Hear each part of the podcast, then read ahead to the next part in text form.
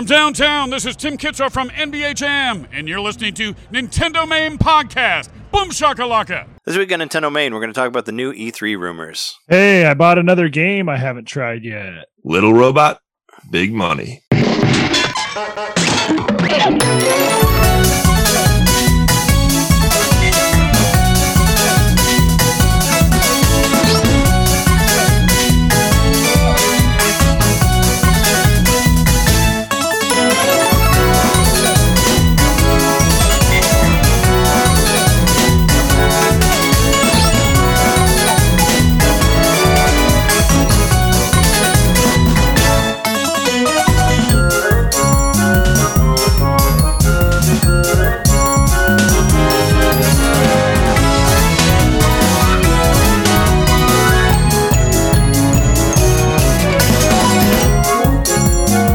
Welcome to Nintendo Maine Podcast, episode two hundred seventy, your place for us to talk about E three rumors a month before the actual event and all that shit.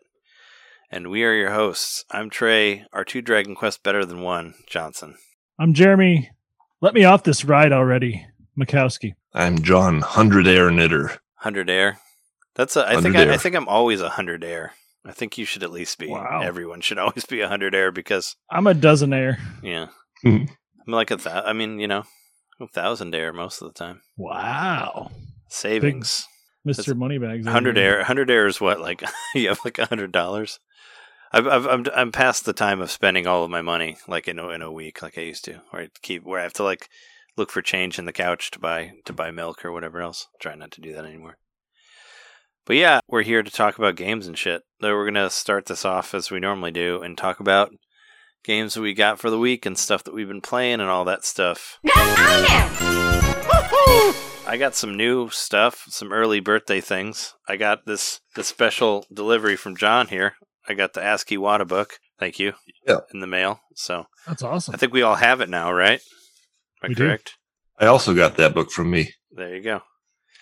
And we were going to like do a segment where we read part of the book, but I didn't think all of us were going to have the book yet, so I didn't read it yet. But I did. Yeah, mine wasn't supposed to come t- tomorrow, but it, it came today, so I got a chance to look at a little bit of it. Yeah, so I haven't, we'll have more on it next week. I haven't really read it. I mean, I, I basically thumbed through it, and I went to exactly that spot, the Earthbound spot. That was, I don't know if we even talked about it, but it was in our new in our notes. But the part where they talked about how, uh, you know, where it says like take a break from the game from Wii Sports is actually inspired by Earthbound and all that, and about the, the dad calling you on the phone and saying like take a break and all that stuff. But it goes on, it goes on beyond that to basically say it pretty much it pretty much spells out that that was the whole approach to like the Wii and all that shit. So like so like for any casual, you know, anybody who like de- felt defeated by Nintendo because they went to casuals and all that, blame Earthbound. Earthbound was really the one that apparently, you know, made decided that they wanted to make a system that was more available to everyone. That's what they, that's basically what Iwata was yeah. saying, was that he liked that Earthbound was such a broad spectrum that it was for everyone except for John, except for people who don't like R P Gs. But uh, he thought he thought that it worked for everyone else, you know, at the time. So that's where we got to like, you know, shit like the Wii and all that stuff, where it's like, oh, let's even broaden broaden the spectrum even more, and it basically kind of like turn some of the Nintendo fans away because of that. So you can just blame the irony though is that blame Earthbound. Earthbound never comes over here anymore, and but it set the precedent for trying to broaden the appeal of games. Yeah, as far as like the fourth one, he was like, no, that this is broadened for everyone except for America because we hate them. So that's maybe that's what happened with that, but I don't know. Who knows? I mean, you can buy it; it's out there. Go get it.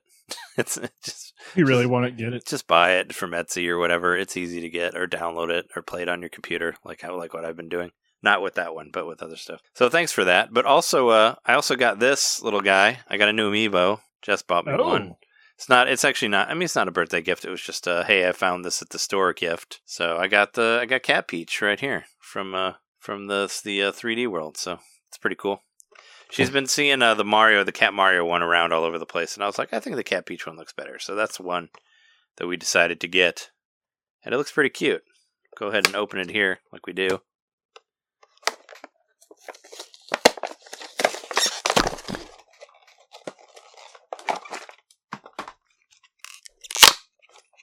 It's that sound that we love to hear on here.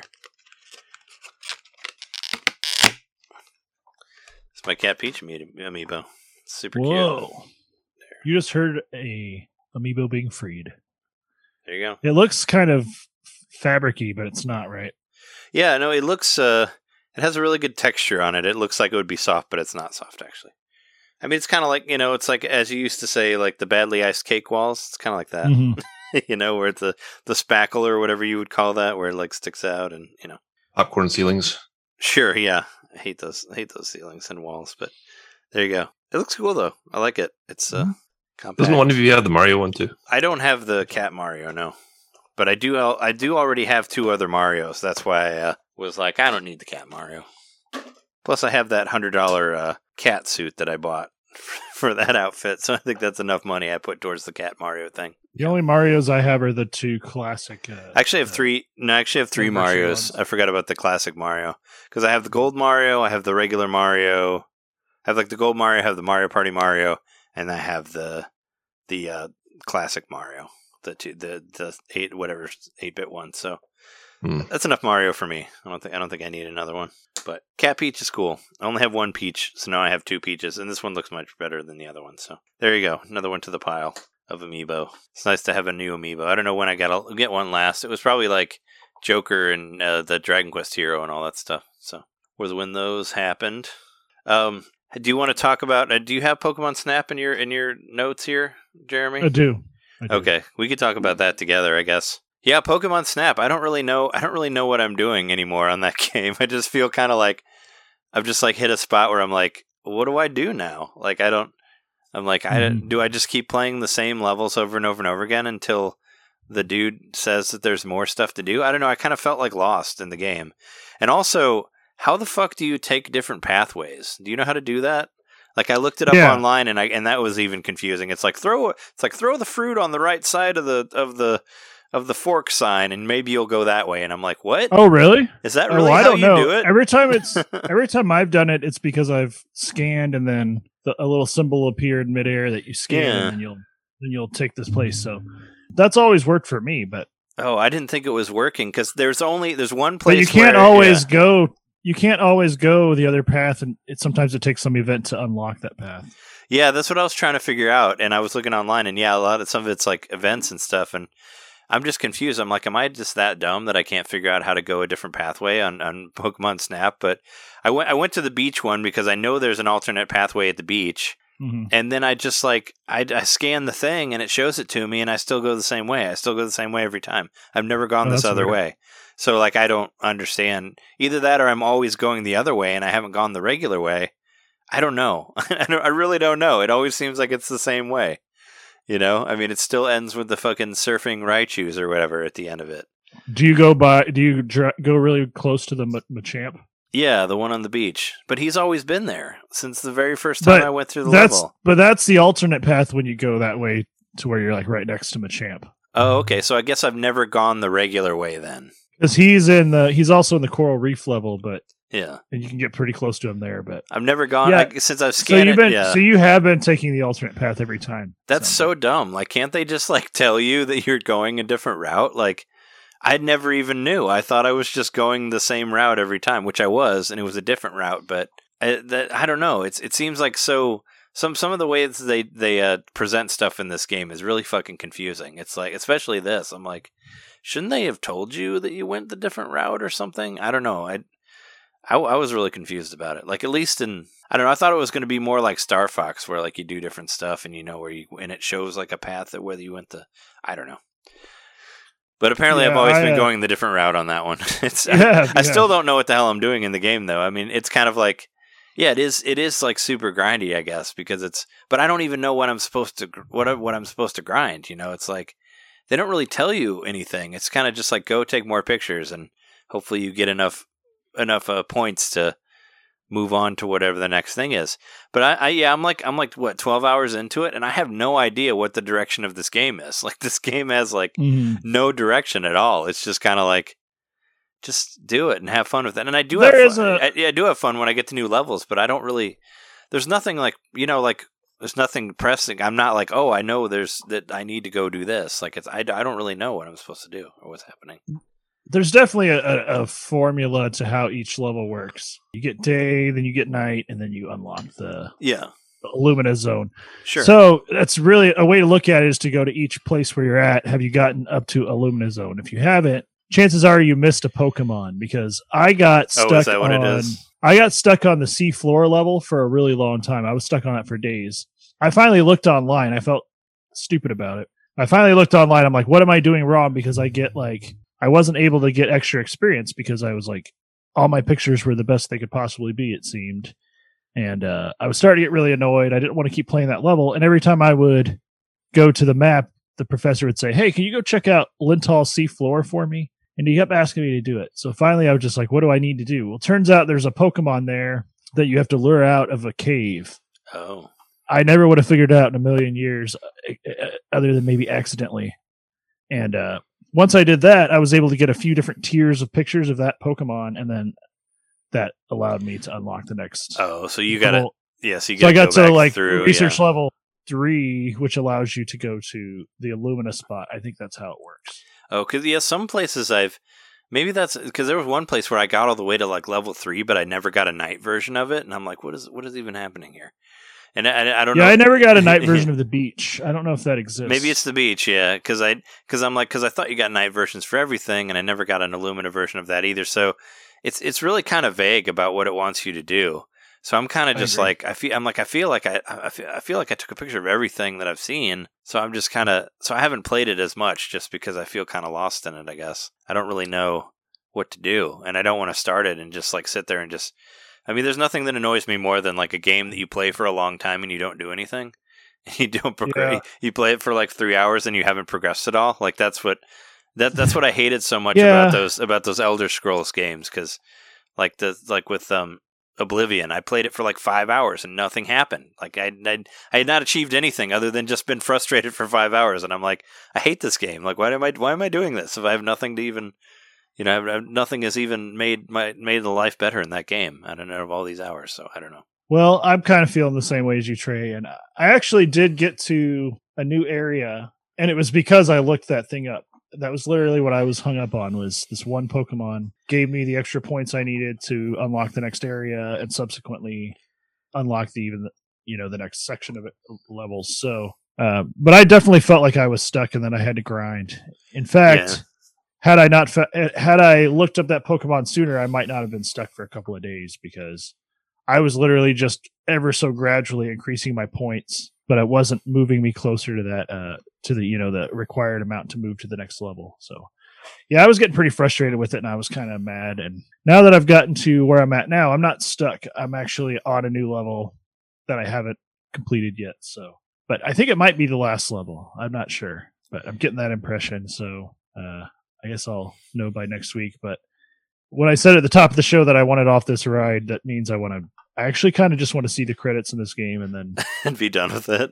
Yeah. And then I'll come yeah. back to it, you know, from time to time just to, just for fun. But yeah, I kind I'm kind of over this game. I'm kind of ready to move on to something else. It's not and, really, uh, it, it ended up being as fun as I thought it would be, I guess. I don't know. I mean, that's I don't, the thing though. Yeah. The first one wasn't either, but yeah. For whatever reason, it's just one of those games where you like you don't remember it, and then you come back to it, and you have fun with it again. Like, I think this game will be the same way. I think a couple of years from now, I'll play this again and be like, "This is cool." It, it's going to hold up for what it for what it is, yeah. it, as long as you go in expecting it to just be just be what it is. A photo a photo taking simulator, then you'll have fun with it. I mean, I, I like the photo taking stuff of it. I'm just the, like I was saying, the problem that I have is I just feel lost. Like I don't really know what I'm supposed to do. Like, I don't mind. I, don't, I, I like the gameplay loop of going through and taking pictures. I'm just like, you do that for so long and then you don't progress. It's like, well, what am I doing wrong? You know, and then I do it again and it's I'm still not going anywhere. And it's like, well, what the fuck? And it makes me not want to play it as much, you know, because I, yeah. I'm just going to go in circles and I hate doing that, you know. So I actually kind of think it might have contributed to me not really playing much video games this week because I was feeling kind of depressed about Pokemon Snap, like feeling like I was stuck in stuck in this game, and I and I mentioned it last week. I yeah. was like, this game was made for all ages. Kids are supposed to play this thing, so I was feeling pretty dumb that I was stuck. Yeah, I mean, there's a, I mean, there's all sorts of like weird stuff that can get can get you stuck. I mean, we I've, I've talked about it before on the show, but you know, the fucking jerky from like Chrono Trigger that got me right. stumped forever in that stupid game. I mean, I hated it, hated the game so much because of the stupid fucking jerky that I never got because I couldn't stupid progress. Jerky. I couldn't progress through the game, and I felt so dumb, and and that was even so far back that I had to find it at a Nintendo Power, you know, but. Mm-hmm. Yeah, it was like sometimes it's just like one stupid thing that you that you know that you feel like is so easy. It would have been so easy to figure out, but you just don't do it. And I don't know. It's kind of yeah. It's it's weird. I don't know. I like I like like I said. I like the gameplay loop of it, but it just feels like it. I wish it was. I almost kind of wish it was faster. I kind of wish it was done quicker, like the older one. You know, like because some of it feels like a, just the padding. I guess is not great. You mm-hmm. know, where it's it it needs better pacing. I guess is what I'm saying. Well, like, the whole the whole thing about like. You know, because they were because that was one of the features. It's like, well, you got to come back to the level, and things will have changed. But that feels like the padding for sure. That sure. feels like okay. Well, not only is there going to be a different time version of this level, but things are going to change slightly each time that I advance a research level. So I literally have to go through it again. It's going to be the same path, but there's going to be different things happening. So that does get kind of old after a while. I really think this game was meant to be played in small. Doses over sure. a long period of time. Yeah. Do you think that this game would be better as a mode in the next Pokemon game? Well, I mean, it, it has been a mode in Pokemon games, mm-hmm. though. It already has been. Mm-hmm. It was in. I know for sure it was in Sun and Moon. There was a photo mode, and you got and you got ratings on there for it. So it's already existed in these games.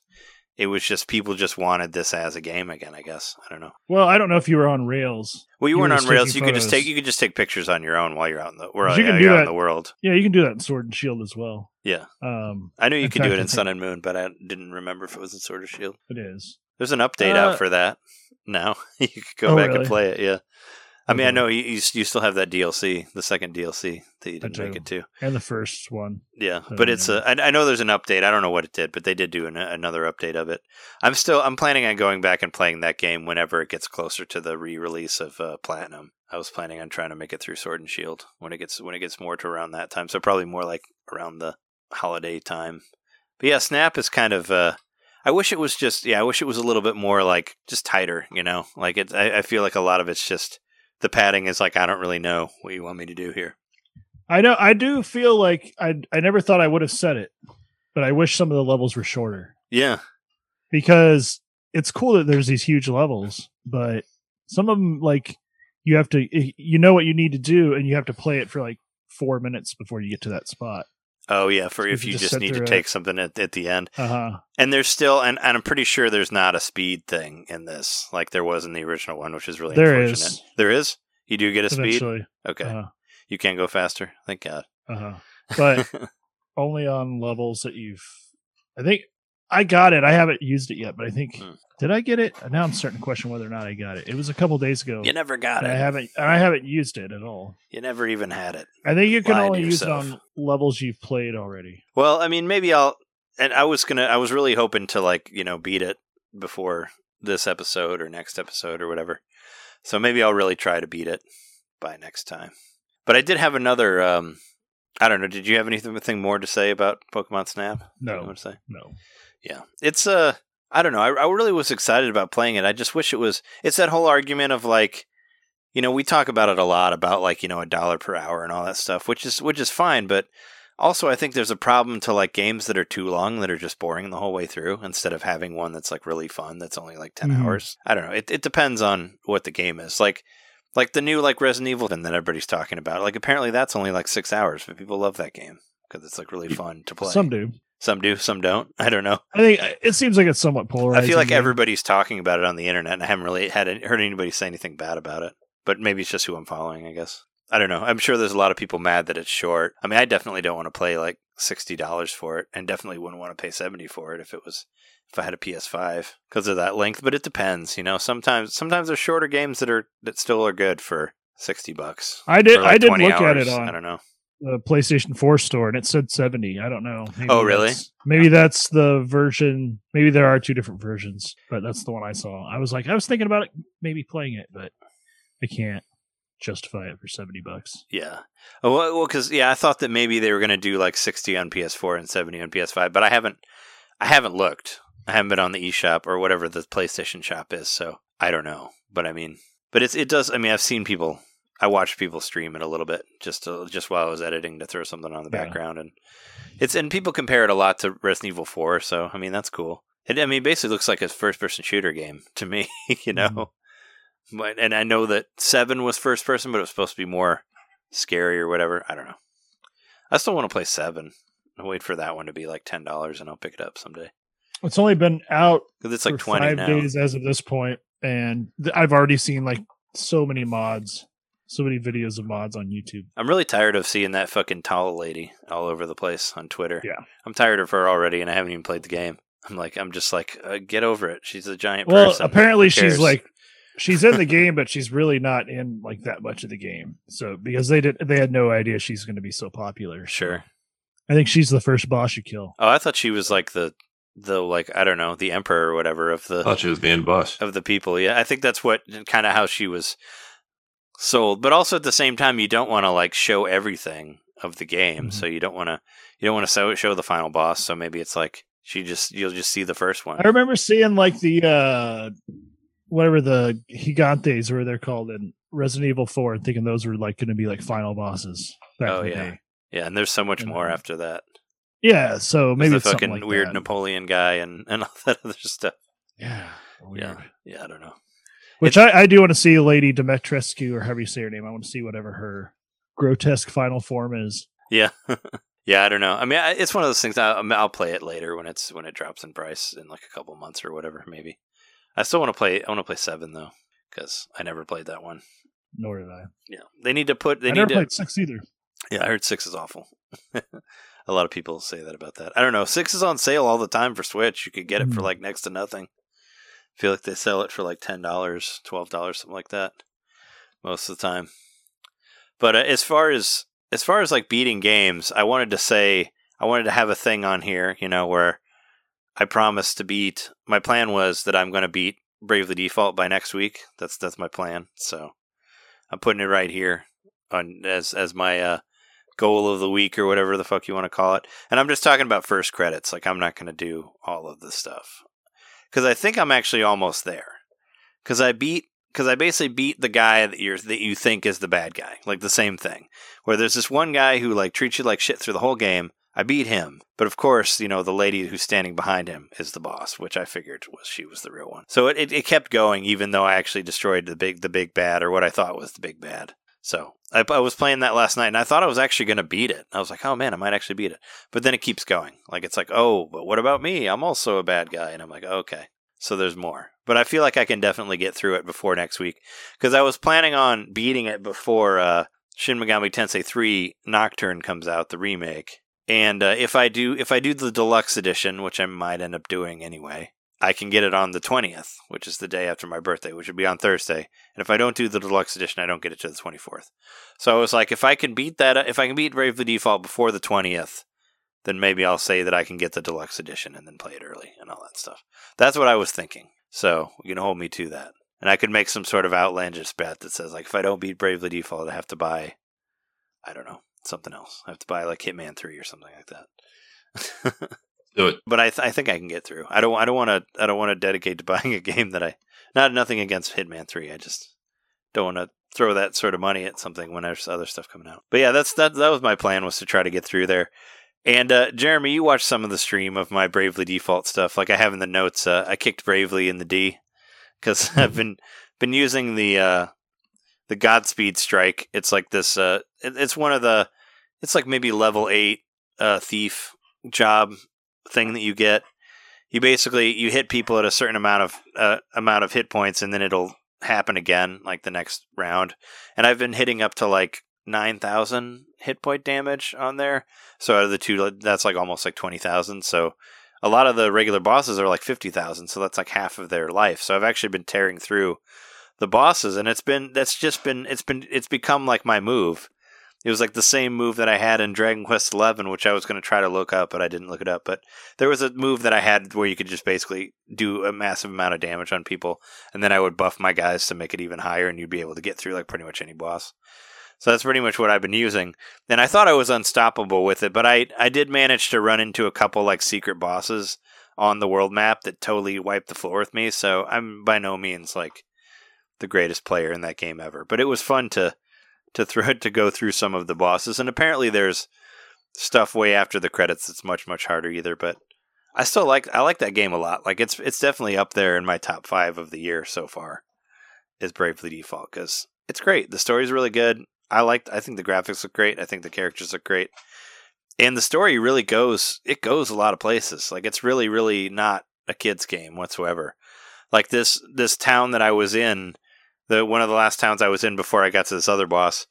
It's basically like the equivalent of witch trials, except they're throwing people off of off of cliffs, because they're saying like, "Oh, that person is a fairy, so we're gonna throw them off this cliff." And you know, if they it, they'll be able to fly away, but they're just like killing people, just like as their own like way of getting rid of anybody who like opposes the uh, the government of the town and all that. It's it's ridiculous. It gets really really de- really dark. So. So that's that's like you have to you basically have to go find this place where they've been, you know, this pit where they've been throwing all these dead bodies into, because this one guy's uh, daughter gets thrown down there. She dies, of course. Everybody dies, and you find this pit of dead bodies and all this stuff, and it's like, oh wow, okay, this game is pretty dark.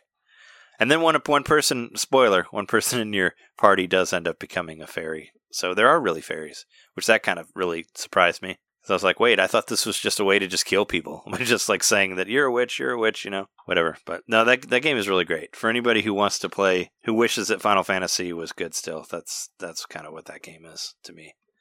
It's the it's it's all the it's it's it's so good in the uh, turn-based R P G realm that it'd be hard for anything to really top it. There's just like there's just like so much stuff that just works so well in it. Like whenever you like whenever you get a new item, you can just look at the item and it'll show you like what stats it would do for every character at once. So, so you don't have to really go through menus. Like they made everything like just so smooth on it that it's just incredibly impressive to me. You know, and once you kill one character, you get to see what their hit points are and all that shit. And it's, it's great. I've been having a lot of fun with it, but I'm planning on beating it the first time next week. So that's my, that's my like goal of the week or whatever. And maybe if I have extra time, I'll do Pokemon Snap, but I'm not doing any bets on that one. I figured that would be the one I'll just do on the side, you know, versus the other stuff. But aside from that, I've been doing uh I don't know, I've been playing stuff on my computer. I've been doing uh been doing P C what? stuff. I don't know if it's really yeah, I mean it's Nintendo related enough, but it's it's so dumb. I bought a I just bought like a H D M I adapter, and I've had like three of these for my computer, just none of them really worked that well. And I bought a nice one from from Amazon a while back. And I've just been I just plugged it into my T V, you know.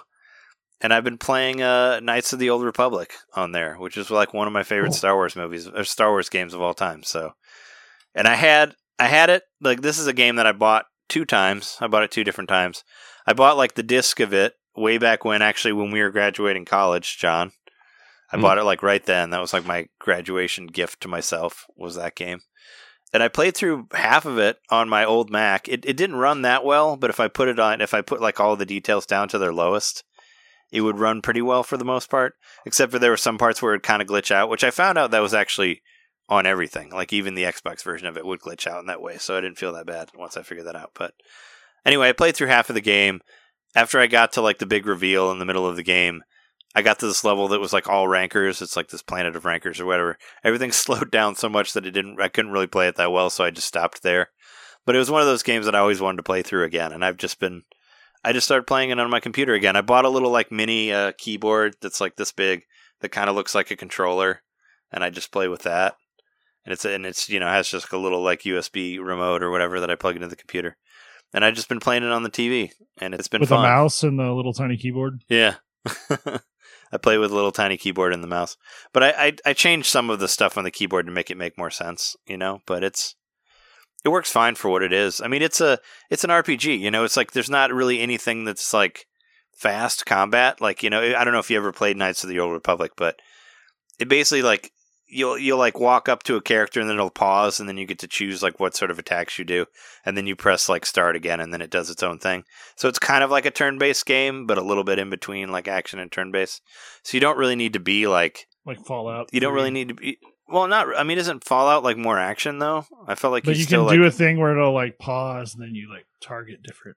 Oh, okay. Yeah, yeah. That's how the, that's how this one works. And I think it's. I don't know that. I think that was before that. Whenever I don't know, it doesn't, doesn't matter. But anyway, that was a game that I loved. So I played it. I played it for like six hours straight the other night, just like just doing it. I'm already like, uh, yeah, I'm only already like seven hours into it. But I got to the because I bought it twice. I had it for my old Mac, and then I bought it again for my new Mac. But I ended up not playing it because I mentioned it last week. My the Steam took up too much memory on my computer, and my computer has a two terabyte hard drive now, so memory is not really a problem.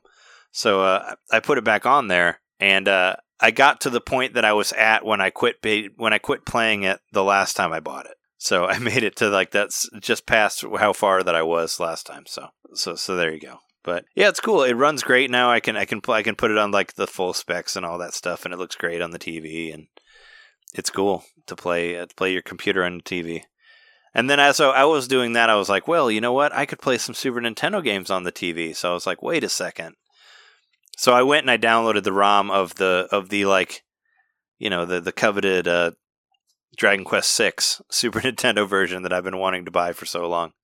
So I started playing Dragon Quest six on my computer on the on the T V, you know, and I was like, oh, this is great. So and a, and this is like a fan translated version, you know, that I found because the Super Nintendo one like looks better than the D S one. But since I was what playing, are you doing for a controller?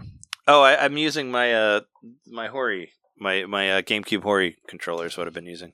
It's this guy because I have I have like a GameCube controller U S B adapter that I bought like fucking fifteen years ago that still works. So that's what I've been using. But I Did used, you get a Super Nintendo controller to work with it somehow? No, only GameCube. No. Only go. Only GameCube controllers work with it. But I have this Super Nintendo GameCube controller. The Hori Pad is what mm. I use for Super Nintendo. So it's basically the same thing, except the buttons are in weird spots. But it doesn't really matter for anything other than like F-Zero. But you can rearrange everything if you want to. But yeah, no, I have this. I, I forgot that I had this emulator that has like everything on it. Like you can play like Game Boy Advance and PlayStation one and whatever the fuck on there. And Which I, one is it?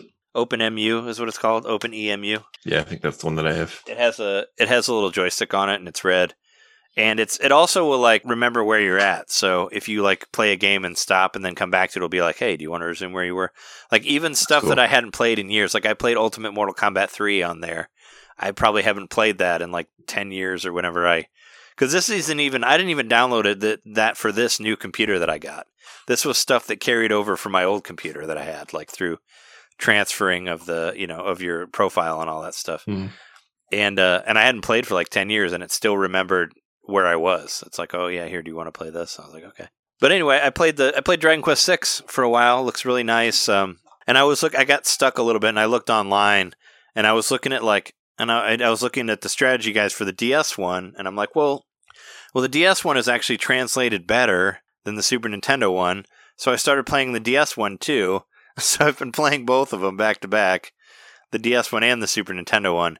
Even though I think I've decided that I like the Super Nintendo one better than the D S one, just because it looks so much better. But the writing is better on the D S one because the localization is better. So like everything is, you know, they have better names of like the the monsters and the towns and all that stuff. And the other one's just kind of like direct, it's like direct translation. Instead of like having a funny name of the character, it's called like Arrow Dog or something like that. That's actually what one of the creatures is called. So like it's, uh, so I've kind of been like jumping between the two of them. That's why I've said two Dragon Quests or are two Dragon Quests better than one. Cause yeah, I actually played both of these games, like the same part through different ones. I wish there was, and there might be a way, I need to research it, but I wonder if there's a way that I can get the translation for the D S one but put it in the original Super Nintendo one and play both of them. Because I heard him actually talking about stuff like that on one of the last uh, Axe of the Blood God episodes about switching different translations for some of the Final Fantasy games and stuff like that. And I was like, well, maybe I could do the, the D S one. But yeah, I've just been kind of hopping back and forth. And for a while I was like, oh, the D S one looks fine. And then I'm like, and then I realized that I don't really like that art style that much. So I think I'm just going to play the Super Nintendo one more, but it's cool to just be able to do that on there. And I downloaded the uh, Shin Megami Tensei one also, the game that I thought I bought but didn't buy, you know. I haven't really played around with that yet, but I'm hoping to do some do some stream stuff with it eventually, with some of the computer stuff. But I know it's such it's like one dumb cable and one like ten dollar mini keyboard, but all of a sudden you have more games to play on your computer. You know, it's like, because I don't use my computer for anything really aside from editing. Mostly just editing. That's that's what I use it for for more than anything else. That's what I bought it for. Well, editing and streaming, of course. You know, I do stream through it. But uh, yeah, it was nice to, nice to play some other stuff on there. And Knights of the Old Republic is still awesome. That game is still really good. And I know, and there was a, there was rumors that they were going to make a new one of it. And from what I heard, they're going to they said they were going to change it. And I'm like, well, it's going to be stupid. They're going to take out like the turn-based combat, and it's going to be all action, and I'm not going to like it anymore. So I'm like, I'm tired of tired of waiting for it to get ported to Nintendo. I'm just like, fuck it. I'm just going to play it on my computer. So I, I think I that. actually downloaded it on Android years ago, but I've never really played it. But they put it on like everything. Yeah, it's you can play it on your iPad or whatever. I got it when it, when I bought it. Say I bought it new when back in like two thousand five when we graduated. But then I bought it. But then when I got my other my last computer, I bought it on Steam for ten dollars. But since, you know, Steam remembers everything, I just automatically re-downloaded it on my computer for free. So that was really cool. So then I was just already ready to go. And it has all my saves, too, in there, even though this is a different computer. But everything transferred through the whatever. So, and also, I've been reading uh, I've been reading the original Knights of the Old Republic comic book through my Marvel Unlimited stuff on my on my uh, Amazon Fire as well. So I'm into... into all of it, so it's pretty cool. It was this, uh, it was like the original Knights of the Old Republic stuff. It was called Tales of the Jedi. It's from the early nineties. I used to read all this shit when I was in high school, so it's pretty cool to look through it all the way, all of that. And plus, one of the huge things that I really liked about Knights of the Old Republic is it took a lot of stuff from the uh, Star Wars role-playing games that I used to play in high school. So if you played those games, everything's really familiar, like the way they do their stats and like weapons and shit like that. It's all from the nineties role-playing stuff, so super nerdy Star Wars stuff, but I hope that it comes to Switch eventually, because it's a great game and everybody should play it if they never played it, you know. And I was hoping that it would eventually, since they poured all these other Switch stuff to it, but now that they're talking about doing remakes and stuff, it may not actually come through. But but yeah, if you have, I mean, you have it, Jeremy, if you ever get really bored and you want to try it out. Yeah, I just checked I think the Play great. Store and yeah. it let me it just let me download it, so I'm downloading it right now. It's a great but. game, and it's uh I don't play games on my phone, so I probably won't. Yeah, it sucks to play it on your phone. Like, it, it's nice to... That's why, I like, I, I would never... I don't even want to play it on my laptop, like, even without the T V. You know, I'd rather just sit sit in a recliner, play it on the T V. So, like, that was the only reason I was going to do it. And I've ever actually, never actually done it like this.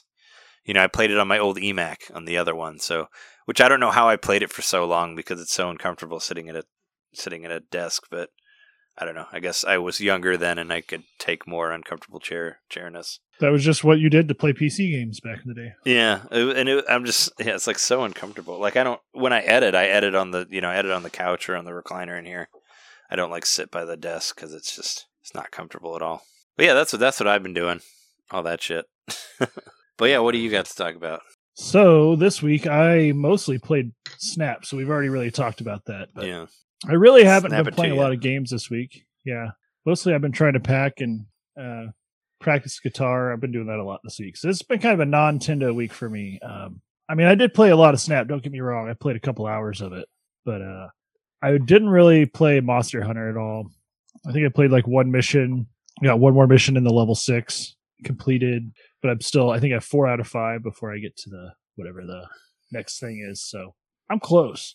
Yeah, we can. I mean, if you ever, if you ever want to do a multiplayer thing or something, you can always. I kind of would like to do that.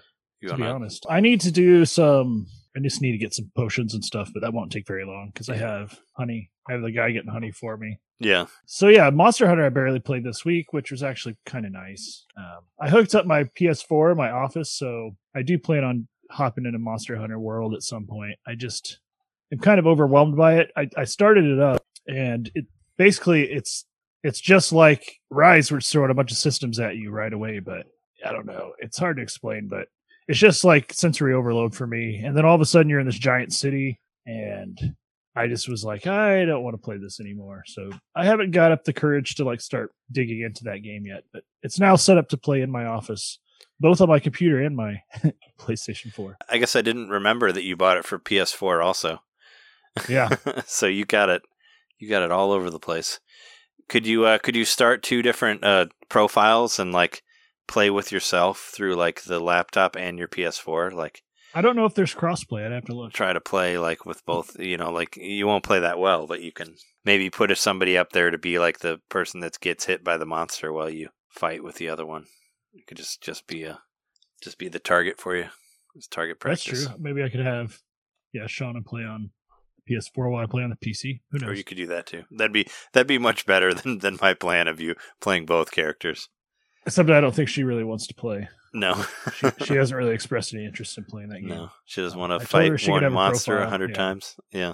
So yeah, I also went back and revisited Hades for a little bit. I played it for maybe about an hour. Just played through like a round of it. Didn't get to the end, but it actually was weird because I played so much of that game. It's like my fourth or fifth most played game on my Switch of all time, and I forgot the controls. Like, it took me a little while to remember the controls again because my brain was programmed to like Monster Hunter and Snap, you know, like sure. It's almost like I can only hold like a couple control profiles in my brain at once. Oh yeah, totally. They like drop out because yeah, it took me, it didn't take a really long time, but I was like, like I, I stood by a door and just kept hitting A for like thirty seconds before I realized, oh, you have to hit R in this game to like open up the door. Uh, I did I did the same thing from like bouncing from Monster Hunter to Bravely Default because, you know, Monster Hunter, you hold R to run, and mm. Bravely Default, you hold B to run. And I was holding R and not running. It's basically what I was doing on Bravely Default. And it took me a while to figure out that I wasn't actually running because I just thought I was running the way I wouldn't. And I just had to be like, oh, no. Because holding R just like kind of, it just like shows like, It it kind of brings up a, a little key to say like, well, there's this town's over here, this town's over here. So mm-hmm. it so it does do something, but I think I was just like, just thought I was running like that, and I'm like, no, no, you got to use B, and switch it around. Yeah, so there's that. I, I remember seeing once on Twitter uh, somebody tweeted like, you know you know like those games that and Dra- and Dragon Quest eleven did it, but and I think uh the the Witcher did as well, but like where you start and it tells you like what happened, you know, last time you played. Oh, I love that. Like, I always like that. But what they should also do is they should show, tell you what the, and give you a real quick rundown on what the tutorial for the controls are, you know, because you're going to forget that as well. So they should there mix that in there, too. There are some games that'll too. show, like, the controller with all the buttons labeled, like, as a loading screen. Yeah. I'm I'm all about that. Show, yeah. Do that on every game. They should make you do, like, a little, like, you know, five-minute tutorial mission or something like that. I mean, you can turn it off, of course, if you don't want to do it, but mm-hmm. for, like, stuff that you haven't played for a long time, it'd be nice to have a little bit, like, a little quick, like, here, this is how you do this, you know, so you can... A little paper clip from Microsoft, and somebody's like, looks like you haven't played in a while. Yeah. Would you like help? Yeah, but it's great when they do, uh, yeah, when they do the, like, oh, this is what happened last time, last time you played this. And they did it really well on the, uh, the Resident Evil Revelations games did that. That was actually the first time I think I've ever seen that.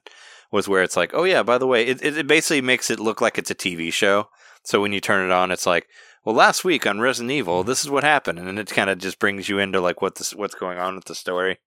So then when you so when when you start, you're like, oh yeah, I was was supposed to go find that guy, or I was supposed to go over and do this. Okay, now I know, and that's great. You know, I wish all I want games a game should, that does yeah. that, but it actually uses footage of your gameplay, like it's storing it. Oh yeah. And so when it's like last time, then it'll like show you like almost dying, maybe in a battle or something. Last time you really sucked and didn't make it through this part and you're still stuck here. Why are you even playing this? Delete it. But I don't know. For something like Hades, you don't need that. But yeah, definitely a control ref- refresher would be nice. After one hundred hours, you forgot how to play it. That's that's hard hard to believe with all the all the time you put into it. But I guess if I you, you know... Hitman yeah. after three hundred hours. You, you forgot how to play Hitman? After three hundred hours, yeah, I still got tripped up and took me a minute to get back into it. Wow. The old brain, it must, I don't, I don't know where our control profiles get stored in our brains, but it must be a, yeah, like not long-term, but also not short-term. It's like some in-between place you can just let stuff live, like a limbo area. I always wondered about that because there's, you know, there's always these games in my head that I'm like, I really like that game and I'm going to come back and play it at some point. But then there's a part of my brain that's like, you know, when you come back to play it, you're going to not know where you are. You're going to forget how to play it. And it's not going to be as easy to jump back into as you think it is. Like, 'cause my brain is always telling me that I can just like jump back into something, you know? I'm trying to remember, what was I playing? I was playing, um, I think it was the last time I played uh, Animal Crossing on the Wii U when I was playing the D S version, Wild World. Yeah. I, I like saved and quit. And then my, and I like l- literally said out loud, I was like, I probably won't play this game forever again, maybe. Like, I don't know. I just, like, set it out into the world, and it made me feel really bad. But I was like, it's probably mm. true, and I'm going to forget how to play it, and I'll forget what I was doing. And Yeah, but Animal Crossing, you do the same thing every day, kind of. So or no, it was uh, it was Murabasa really. The Demon Blade. That's the last one I did that with. I was like, oh, I'm starting to understand this game. This is fun. I'll probably and never then you play stop it playing it. Yeah, the, I, I, I found that happened a lot with me when like when I would try to get all the games and there's a whole bunch of them that come out at once, you know, where mm-hmm. I'd like I, I'll buy one and I like really like it and then I stop it to play another game and then I never play it again and it's like uh, why didn't I just stop, why didn't I just not play it by that other game and then just keep playing that one that I liked, you know? So that's what I'm trying to do more now. Let's just stick with whatever game you like and try to finish it before you get another. I think one that's the way I have to do it. Yeah. I mean, it, even if I don't finish it, but I could, I feel like I could really only have like a, a strong interest in one game at a time. And as soon as I go to something else and that takes over, the other one just falls by the wayside completely. Sure.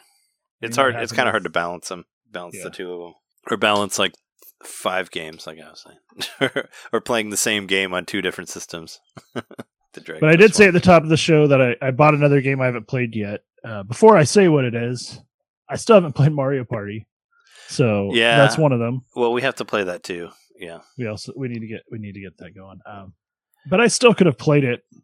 Maybe we I could do. I don't know. Maybe maybe we could. I thought about maybe like trying to rearrange next week's recording because my birthday's on Wednesday, mm-hmm. and maybe we don't record on Wednesday or something. I don't know. We could we could talk about it throughout the week. But I was trying to figure that out because maybe we could do it on Tuesday or something, and then maybe we could do. Maybe we could play Mario Party or something on Wednesday on my birthday. Do a virtual birthday party. Yeah. So that'd be cool. Then maybe we could do that. Or I was going to say we could play like, if not that, we could play Monster Hunter or something. But yeah, that's that's what I was thinking. But yeah, hopefully you could play it eventually.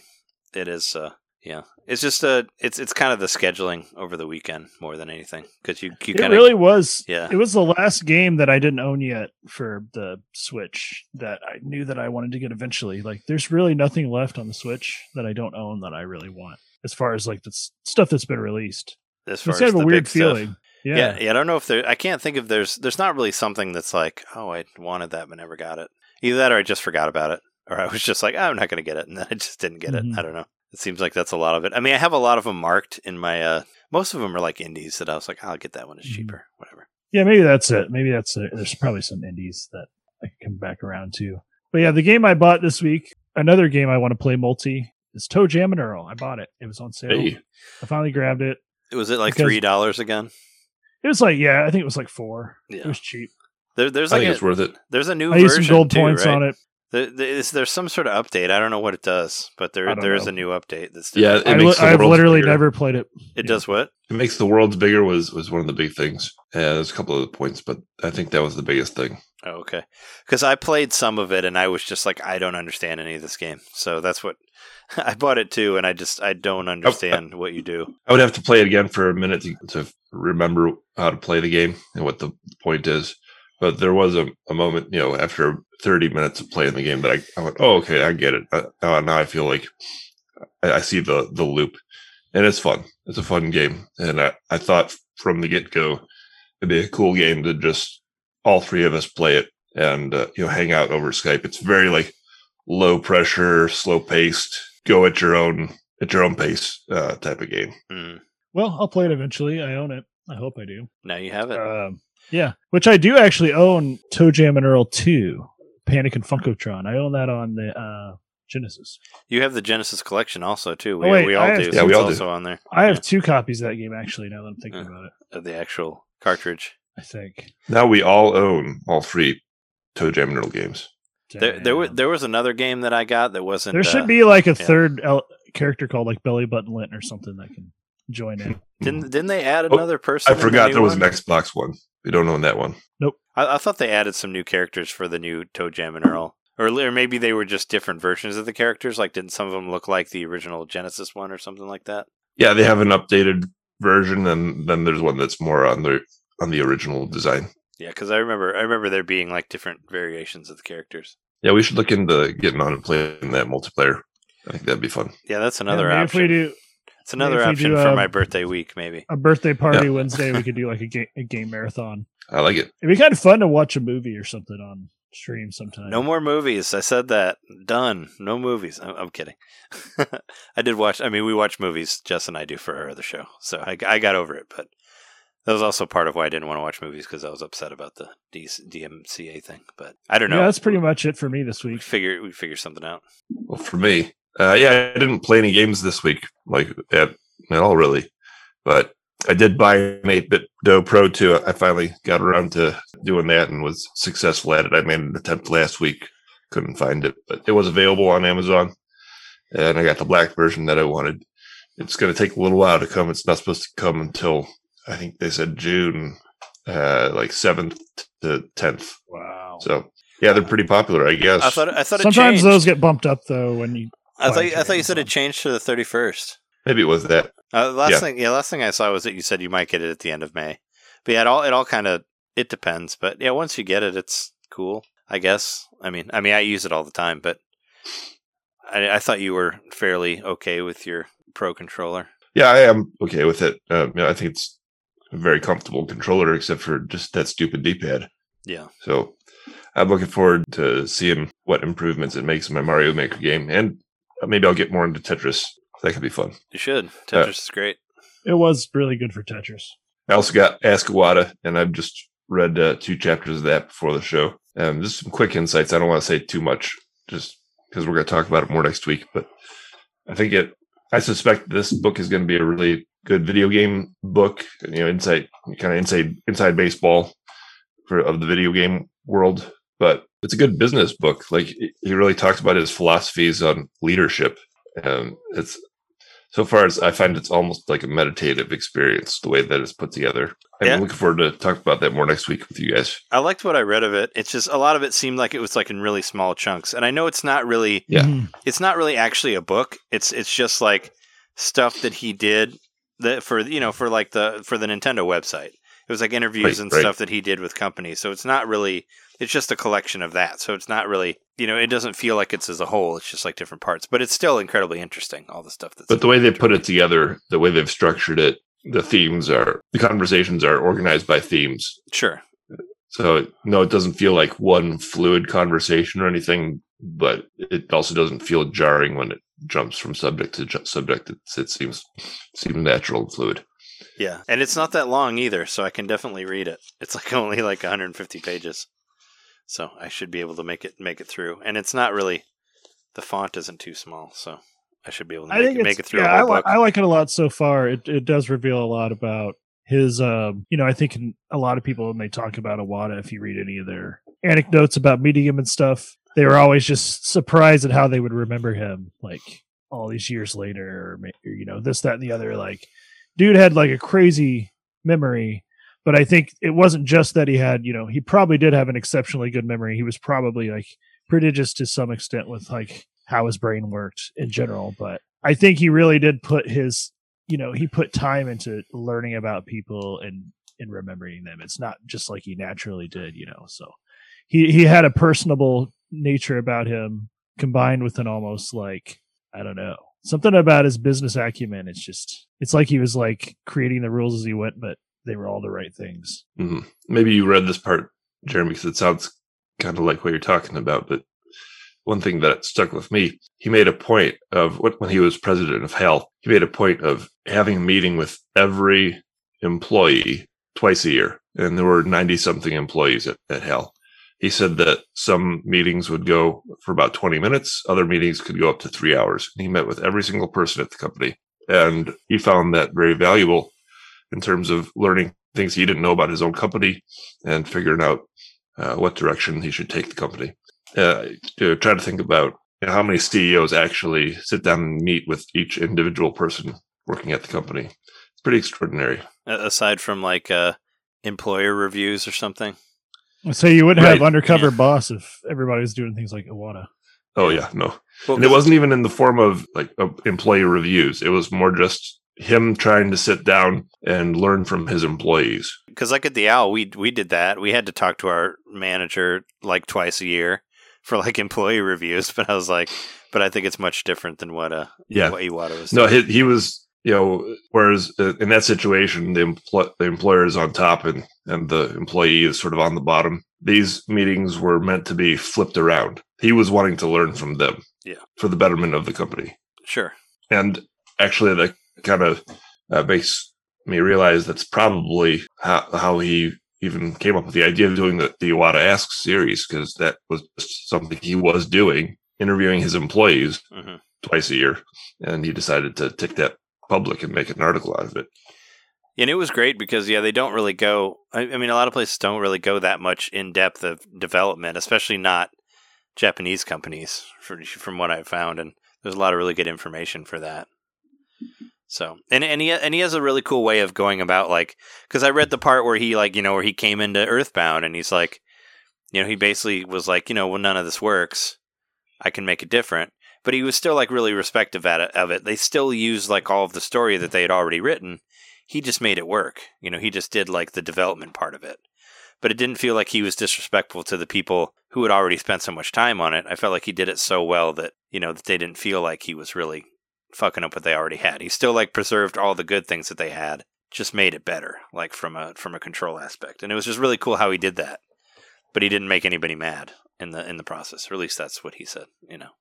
So he seems he seemed pretty respectful of his workers, is what I'm saying. Like same what what you were saying. But from a different part of the book. So but well, not- he truly he truly was like, you know, you get the idea of where he started and they do it so yeah, like you guys are saying, like it's It's thematic in how it's set up, but there is a bit of a chronological nature to it because you do hear him talk about himself in the beginning, his childhood mm-hmm. a lot. And um, yeah, he started from where everybody else did. Like maybe he excelled early on and was noticed, cause, and that's cool, you know, but uh, he wasn't a, just, I, I don't know. He wasn't like some C E O just imported over from another company that just been like going from company to company or whatever. He was like, you know, he was a developer. He, you know, his, you know, that whole quote that's at the beginning of the, the book. That's a, a really famous quote about him. And, uh, yeah, his, uh, he, I think his perspective on his employees is that he saw himself in them. He saw where he used to be there, what he wished his superiors had done for him. That's kind of cool that he had that perspective still. And he wasn't like, uh, it wasn't, it wasn't being like, a, oh, I'm above you on this, or, you know, it, was, it right. wasn't like comparing, like, wherever. It just seemed like he was very approachable about that type of thing. He didn't like just go in there and be like, this is shit, I'm going to restart it all. You know, he was all just like, we're going to keep this. And that's great. I mean, I, th- I felt like he did, he did it really well. But yeah, I'm excited to read the rest of it for sure. So, and we'll definitely talk about it. I mean, we could almost do like a whole Patreon episode about it, but we'll, we'll see. We'll see how things go for next week. But yeah. I signed up for Apple Music. Well, actually, I got a free trial for when I bought my computer. And so um, I finally cashed that in because I'm doing more driving these days, and I thought I could use more variety in my music. And it's been great. Um, there's a good number of video game soundtracks on there. What did what did I you could, What did you find? What what have you been what did I find? On there? Is Hitman on there? Hitman. Um, actually, no, I don't know. I, I have the the soundtrack 'cause I bought it with with the game. Oh, sure. I never looked that up. Well, because what I what would normally because you know I like to buy video game soundtracks, of course. And no, most of the time, what what will tell me that it actually is available to purchase is whether it's on Spotify or not. Is right. It's kind of what I've what what I've been figuring out, figuring out. And if it's on Spotify, then there's a good chance that I can actually buy it myself. So I don't know if that works the same way as Apple Music, where like pretty much anything that's available for purchase is also on there. I don't know if they it have as wide of like a spectrum as part. Spotify does. I've not really run into a song that I've I've wanted to listen to so far that wasn't on there. Yeah. I'm sure if you wanted to listen to like the Mario Brothers theme, you're not going to yeah. find one on there. Like you'll find no, no, it's on there versions of it. There. But I'm saying, yeah, no, I, mean, I, don't, I don't think Nintendo directly put it on there. Is what I'm saying. Like some things. So there, aren't there, there was one. There was one playlist that was. Uh, it's made the, the art. The quote unquote artist is video game players, and it is just actual somebody ripped the the song straight from the game. Yeah, and so it's a whole bunch of those. But I did find the Messenger soundtrack on there, and I listened to that a lot. Yeah, that should be on there. And well, there should be, because there was also like, because there were two different albums. There was like the old one and the new one, and then right. there was also the D L C album. And I have all, I have all three of them. But yeah, there were various ones in there, so I would expect that to be on there for sure. But yeah, it all kind of it, it always depends on what's available for purchase. After after playing like some like almost like sixty hours of Bravely Default, like I really wanted that soundtrack. I know that's something you could probably only buy in Japan, and it would cost whatever to import it, but if I could buy that digitally, I would buy that soundtrack because it's a great soundtrack. And then my last bit of news, just personal news, I finally got my second vaccine, so I'm fully vaxxed. I hope that the vaccine works out much better than that than that awful controller that you have a picture of there. Yeah. I had that I, the, if, you know, it, people who are listening don't know this, that uh, off of our outline here, is that the N E S Max? Is that what, what it was called? It is, and I made it into the N E S Max. Yeah, because I, a... I had that shitty controller, and I hated it so much. It's such a bad controller. Like, I, I I think I still have it somewhere. It's probably at my mom's house, but it was one of those that had, like, this sliding thumb thing in there, which doesn't even make any sense. Instead of a D-pad. Well, you yep. don't even... Yeah. The sliding thumb thing doesn't do anything. All you have to do is press the circle around yeah. the sliding thumb thing. It was awful. It's, like, one of the worst controllers I've ever had, so... So, yeah, hopefully your Vax is nothing like that piece of shit, because that yeah. controller sucked. Yeah, I made the N E S Max into the N E S Vax, and I stuck a, a hypodermic needle on there. Yeah. But so. there, there you go. Did when did you? When oh, did was you that get... your own Photoshop? Yep. When when oh, did you nice. when, when did you get it done? Just before the show. Okay, so so you're feeling okay, right? You're not you're not feeling winded or anything like. Oh, more oh than no! I, I was talking about the Photoshop. No, oh. I got it on, done on Saturday. Did did you deal with any sort of uh like uh did you get super tired Nothing. or drained or I got, whatever? I, it felt like any other day, so I didn't get any side effects. Okay, I'm, I'm not even like a sore arm. No. Mm-mm. I wonder. I'm wondering about that because, well, when I did it, yeah, like right after I did it, I felt, felt really tired, and I took a nap, and my arm was kind of sore, and that was about it. That's that's that's all I had. But cool. I felt like someone had just like used my arm as a punching bag. And all that sucked all your energy out. Mm-hmm. Cool. I mean, not cool that your energy got sucked out, but you know, right. yeah. But no, you're you're all fully vaxxed. We're all fully vaxxed. So there you go. Yeah, we're all gonna meet again someday. We will see each other someday in the future. All right, so if that's, if that's what you've been saying, or that's what you have for the week, John, let's take a break, and then we'll come back and talk about some new shit.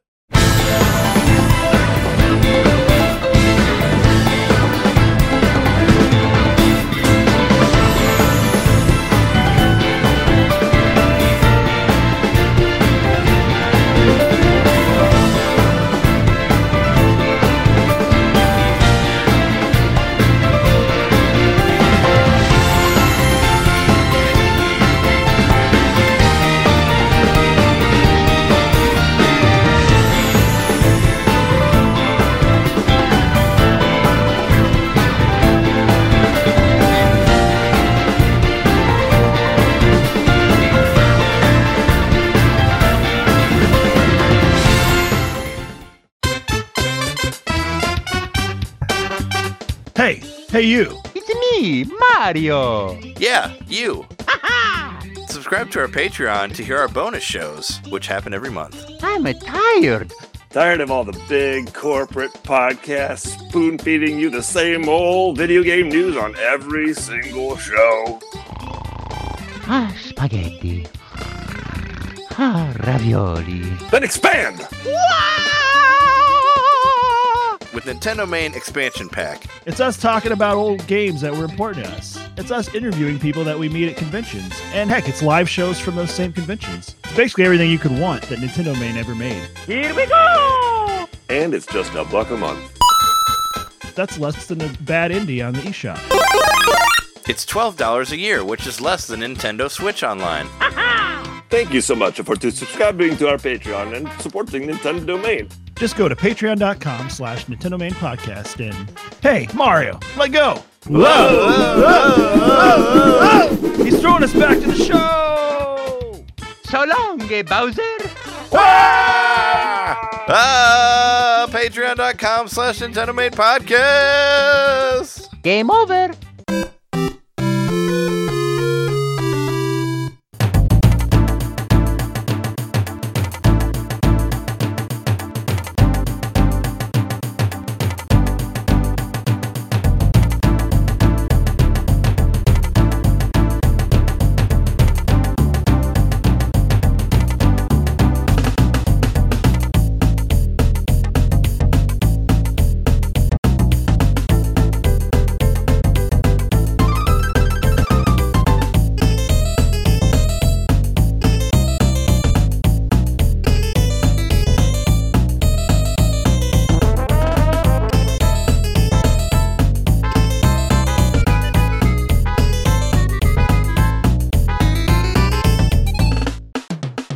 So we're back from the break.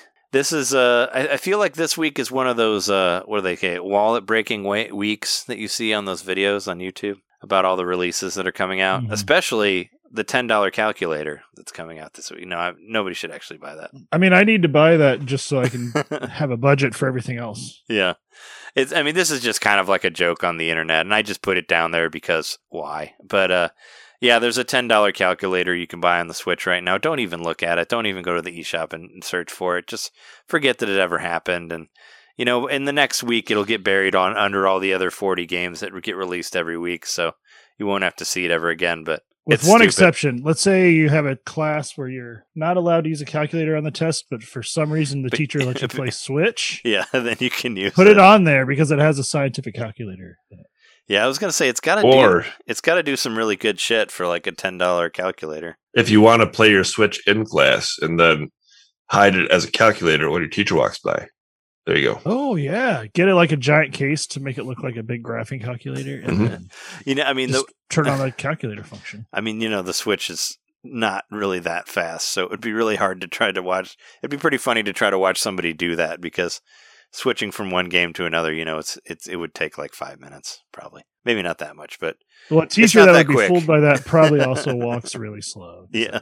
So. Yeah, you have to be like, uh, yeah, they have to be like walking. It's like that part from Monty Python where the guy keeps like coming up the hill, but he's like never, never mm-hmm. gets to the spot. So it has to be that, or you seem like far away.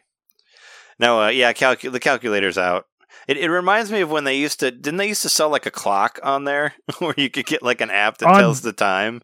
Yeah, it's when like, the D S I right? first came out. Yeah, but I thought well, yeah, that, it was on three D S as well. But yeah, it was on the D S I. I thought it was on the Switch too at the very beginning, just because people would it? buy dumb shit all the yeah. time. But it's funny because there is already a clock. Well, there's already a clock, obviously, on the three D S. There's probably already a calculator as well, and the Switch. That it's like, why would you need to buy another clock? But it's like, whatever, it's just a dumb thing. But there are actually some cool games that are coming out aside from that. There's this game called Fire Emblem's Quest, which is like a time traveling point and click.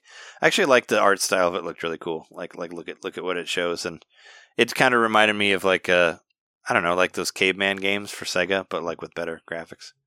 But it was it's animated really well. The characters look cool. I I thought that one was interesting. There's a couple. There's actually a couple of first-person shooter old ones that I might get. I might get one or two of them. Who knows? This one, I actually want to read the description of it. The Connection Rehaunted, which I actually I didn't even know what it was until I until I looked at it. But it's it basically looks like an old-school first-person shooter. But it's like overly pixelated. It's supposed to kind of be like a computer game, and I, I was hoping that I thought it was actually releasing today because I was gonna I was gonna get it and play it, and the price is uh six dollars and sixty six cents, so it's uh awesome. It's appropriately priced there. I, I just want to read the description to you because I think it's hilarious. This this is what and it it says the same description in the trailer, but uh, this this is what the description is. Hi, I hope this email finds you well. I've received this. I've received the C D that you had sent me, and after a cursory glance at the files, I have to say the chances of recovering the software seem promising. There seems to be some data corruption, but it's quite possible it may still run. Now again, I haven't really dug too deep into it, but it appears that it's some sort of simple game. I've seen plenty of things labeled as map, so it probably has many levels. Pretty sure it involves some sort of gun also. My guess is it's almost likely one of those retro shooters. Anyway, I'm going to go take a nap. Couldn't really get much sleep last night. Had a lot of nightmares. Quite, can't quite remember about what. I'll keep you updated on my progress. Sincere regards, David. It's clever. That's the description of this game on the eShop. Yeah, they're really... So, yeah. yeah.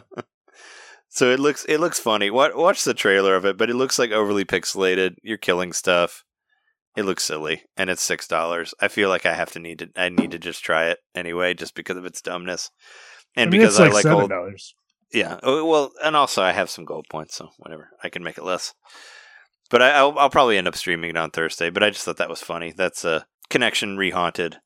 But as far as stuff that's not really shovelware, um, Subnautica is coming out this week. Subnautica and Subnautica Below Zero. Which that's apparently that's a thing. People really like that. Like my niece, uh, my niece who like texted me about Pokemon Snap, which she did actually buy it. So she, she bought the physical copy of it. But she said that that was like one of her favorite games, is Subnautica. So I mean, I'm, I my nephew really likes that game. Yeah, he showed it. Last time I was in Tennessee, which was well like a year and a half ago now. But uh, he showed me his his whole like submarine thingy that he had in his base. I figured that that would be something that Jeremy might possibly jump on, because doesn't it kind of have the same workings of Minecraft, kind of? Or it's like kind of in that same it's area? Similar. I don't know. Yeah. It's similar. It's um, it looks a lot more like polished and like, you know, more like a modern game. Yeah, it's it's not it's not all pixelated. It's not like voxel oh. graphics and all that stuff. My friend Dan, who generally has pretty good opinions about games, who aside from uh, got... Rebel Without a Pulse. Right, besides that one. Dragging uh, you for that one, Dan. He's played enough Subnautica or, to, for me to know that it's a good game. You know, he talked about playing it for quite a while, and it's on my Steam wish list, and it keeps going on sale, but I've never bought it. But maybe I'll pick it up on the Switch. I don't know. I do want to see a review of it and how does it perform, because I think it's kind of a resource-intensive game. It's not like Minecraft. Oh, yeah. It does require a lot of RAM, but it's still so basic. It, I mean, from what I've seen of it, it looks really good. So I'm, so I'm afraid that maybe it won't.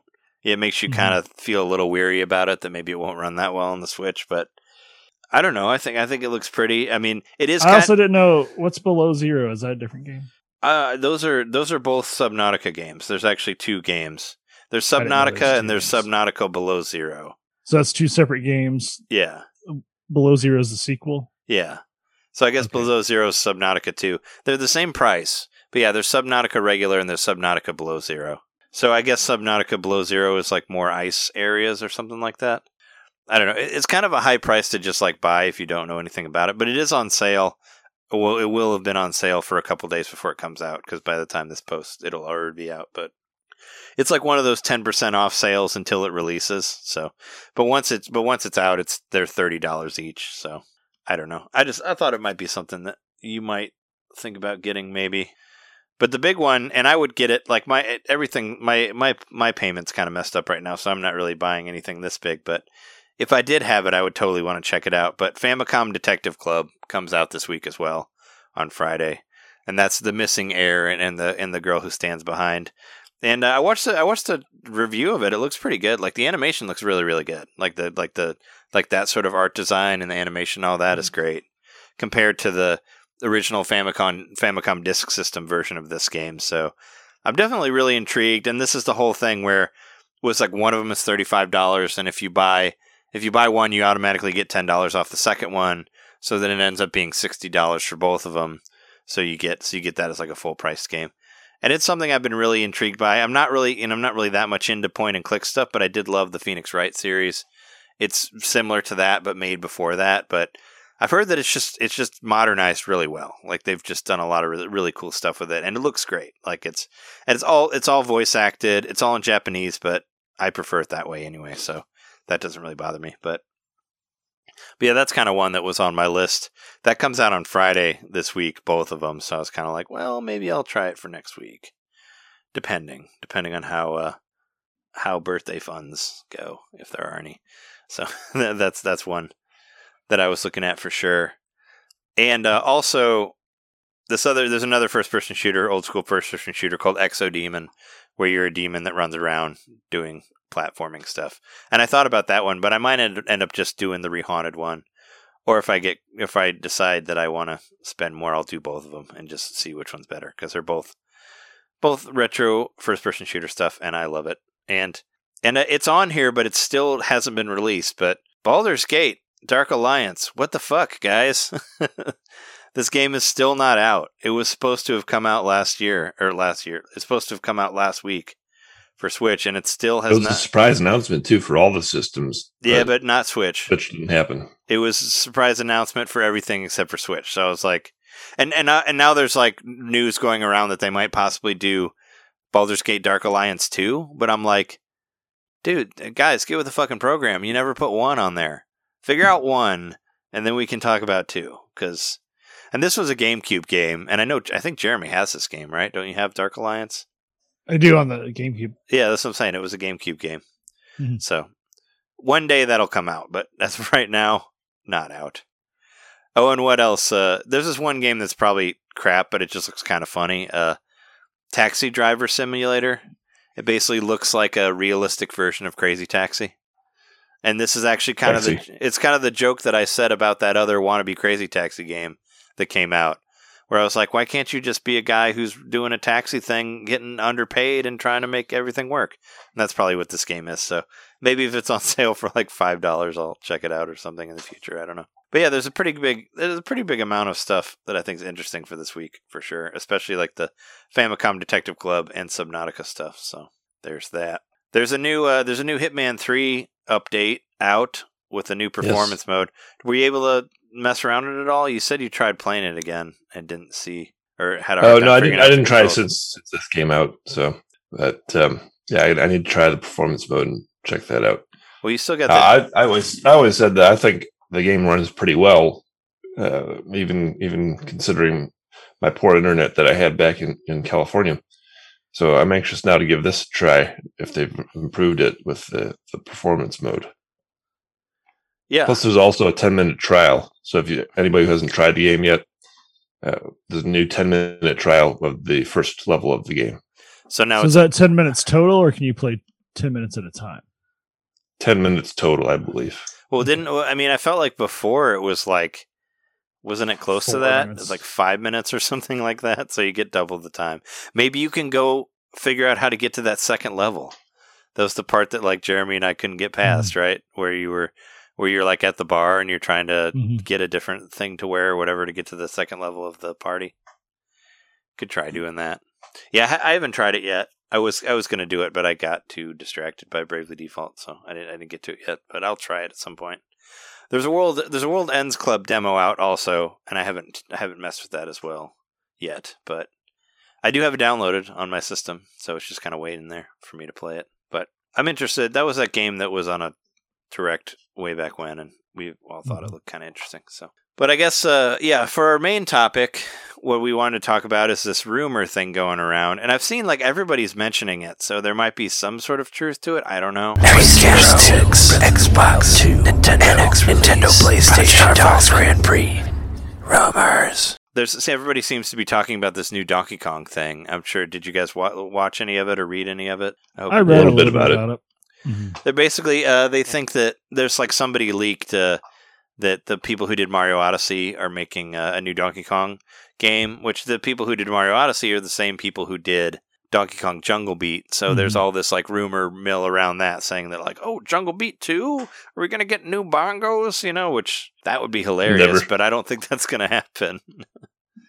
I mean, it would be pretty funny if they just like kind of just went for it. It's like the Switch, everything will win on the Switch. So let's just go, let's just go with it. So, I but, mean, I'm all about it. Bring back music games. Yeah. Like, in a big way. But uh, I mean, I, I I posted it on our on our Slack, but there's like even like a mock up of a of like a, of like the, mm. the cradle with the with the barrel on it and all this stuff. And which when I saw yeah. the thumbnail of that, I thought it was literally bon- the D K bongos because they have the yeah the dock looks like it's made out of a barrel. Yeah. So I mean, I mean sure. Uh, I mean it's. Some people seem to think that it's a Donkey Kong, three D Donkey Kong. Some people seem to think mm. it's two D Donkey Kong. I think it would be pretty funny if it was three D Donkey Kong. For those like for that like five percent of people who like uh, Donkey Kong sixty-four still. Actually, I think maybe it's got to be like twenty percent maybe. Some people still It's like a it. new Donkey Kong King of Swing. Yeah. There you go. It should be uh it should be the Jungle Beat sequel. That's what I want with with bongos. You can't play it without without bongos. But it's, I mean, you know, E three is like just around the corner. It's only like a month away. So it's already, we're already starting to hear all this rumor stuff. People are talking about Mario Party two also, you know, that that's going to be something that's unveiled during that. Super Mario Party two. Yeah. What did I say? You said Mario Party two. But... Yeah, Super Mario Party, whatever. You know what I mean. Uh, yeah, Super Mario Party two because of like the online mode and all that, which I actually saw. If you look at the highest selling games on the eShop, Super Mario Party is actually up there in the top five now. So, I mean, the online obviously worked in Nintendo. People went and bought the fucking game. You know, it's like on, it's like in the top five sellers now. So, so maybe you should have done this a long time ago. So maybe that, maybe they have another one in the works. I don't know. But I think what the most, the most interesting thing about the rumors is, is the whole, uh, talk around the, um, registering a new, la- la- a, a new trademark for, uh, for Botan Kaitos from Bandai Nam- Namco. Yeah. Cuz uh bring it back. I've I've seen I mean a lot of people are talking about it, not that it's not that it's real, but just because I like those games, I want I want it to be real. Mm-hmm. You know, I want them to re-release Bot and Kaitos one and two, or, you know, Origins and the regular one and all that. Well, because I love I love seeing GameCube games on the Switch, and I love seeing uh, Bot and Kaitos stuff. So, yeah. And plus... It'd uh, just be another case of them maintaining their, their I P and yeah, I mean, due, of, due diligence. Of course, there's that, but... Nam- Namco Bandai, they they're going to be, they are saying that they're going to be one hundred percent going to be at at the uh, at E three, so that could be an announcement that's there. Oh yeah, and I almost forgot. I'm fucking staring at it right now. My my Metroid set, but there's this whole new rumor about a Metroid game too. I didn't hear that. Yeah, uh, Mercury Steam, the the Mercury Steam company, somebody was saying that that they finished a new two D Metroid and it's actually already done. And they're just waiting to announce it at E three. That's that's what I heard. Not to mention they've actually been they got like they're getting they're having another game produced by another company as well. Mercury Mercury Steam is like a new one, so it makes sense, kind of. I guess it's been a long time since uh, since the second Metroid came out on three D S. I mean, that was like that was the very first time that I did a top games of the year video. So that was probably like five or six years ago. It was at the very well. It, it, I guess it wouldn't. It was at the very beginning of the Switch when uh, Metroid, when Samus Returns came out. That was like the very first year that the Switch. twenty seventeen, launched. Yeah. So, so that's like four years ago. So I mean, that's if they had been working on a game since that game was released, four years they could easily have made a two D Metroid in that time. I mean, it's you know maybe it's me just hoping for a, a Metroid release someday, but uh, I don't know. I want to believe, man. Like Mulder, I want I want it to happen. There to be a new Metroid game. I don't know if on you... that note, do you want to talk about the comment that the developer made regarding possibly having the Metroid trilogy on Switch? Oh, oh. Sure, yeah. I mean, I, I, I've been saying for a long time that the Metroid Prime trilogy is not happening on Switch, but this guy says the same thing. Yeah, so he's a former Retro Studios dev, and he said that it would take a lot of effort. He's skeptical of it happening. That's what I said. That's what I said way back when, because it's a fucking point game, because it's a because it's a motion game. It's all motion on the Metroid Prime trilogy is. It was all created for the Wii for the Wii remote and the nunchuck, and they would have to redo the whole fucking game to make it work on yep. the Switch system. And mm-hmm. I guess, you know, you could say, "Oh, well, they're doing that with Zelda for like to, for Skyward Sword," but I mean, Metroid, Metroid presumably took a lot of work too. I mean, but Metroid Prime three has a lot of fucking twisting and poking and all this mm-hmm. other shit you got to do. Plus, this is three games, not one. Yeah, and plus it's three games too. Yeah, so I mean, I really, I never really believed it was the thing on Switch. I'm not saying that this is proving that it isn't, but, but this guy would know. But he's right. He's a he's a senior designer of the Metroid yeah. Prime series. Yeah. Well, I mean, if, you, yeah. if for anybody who played it, they know it was all motion control. It's hard to switch all that to. to non-motion control, especially a game like maybe because, you know, Metroid Prime one and two, they were originally not motion controls, but three is all motion. It's like was designed for motion. So it's kind of like that's the hard one, I think, would be the hardest one out of all of them. So I'll read his quote, too. So he said that would take a lot of effort. So I'm pretty skeptical it will happen. It was straightforward to update Metroid Prime one and two to motion controls, but converting Metroid Prime three to normal controls would be a Herculean effort, as it is scripted very specifically using volumetric triggers to detect the motion in precise manners to do specific switches, and the bosses are tuned to take into account the ease of gesture aiming. No, exactly, yeah, because it's a lot of it is, uh, a, yeah, a lot of it is uh, moving moving your arm in a certain way to open to open switches and stuff like that. And it's it's you know it's super gimmicky, but I like Metroid three, but it's but also I don't really. You know, it's not going to work. I was going to say, well. I think they they could make the first two work pretty easily, actually. Yeah, the second, the first two you could, but the third one is so based around motion. The motion, a yeah. different thing. That's a, that was a good game. That was a fun game. I like three. I mean, I, I like. I had a lot of fun with it when it came out. Like I played the. It's the only Metroid Prime I ever beat, actually. Yeah, it was three. I beat all three of them, but two was whatever. two two was two was kind of a slog, but there were parts of one that was kind of a slog too. But I really like one. It's a great game. But yeah, no, I'm really hoping for, uh, I'd like to see any sort of new Metroid thing. As weird as it would be for like a Metroid to just kind of come out of nowhere like that, there is, I mean, there is evidence that you could point to, like, um, like, you know, if you ever, if you made it through uh, Metroid Samus Returns, it does end with you seeing the Metroids from Metroid Fusion in there. They do a little like after credits thing. to to give you the idea that maybe they would remake Fusion. So it's not completely out there. They kind of already set that into motion. So I would love for it to be real. And and if you think about when when Metroid when uh, Samus Returns was announced, they they there was like really no buildup of it. They were just kind of like, oh yeah, and and it was remember it was like after the direct. They had a direct. And then they did their Treehouse stuff, and they're like, oh yeah, and by the way, here's this fucking three D S game that's coming out like next month.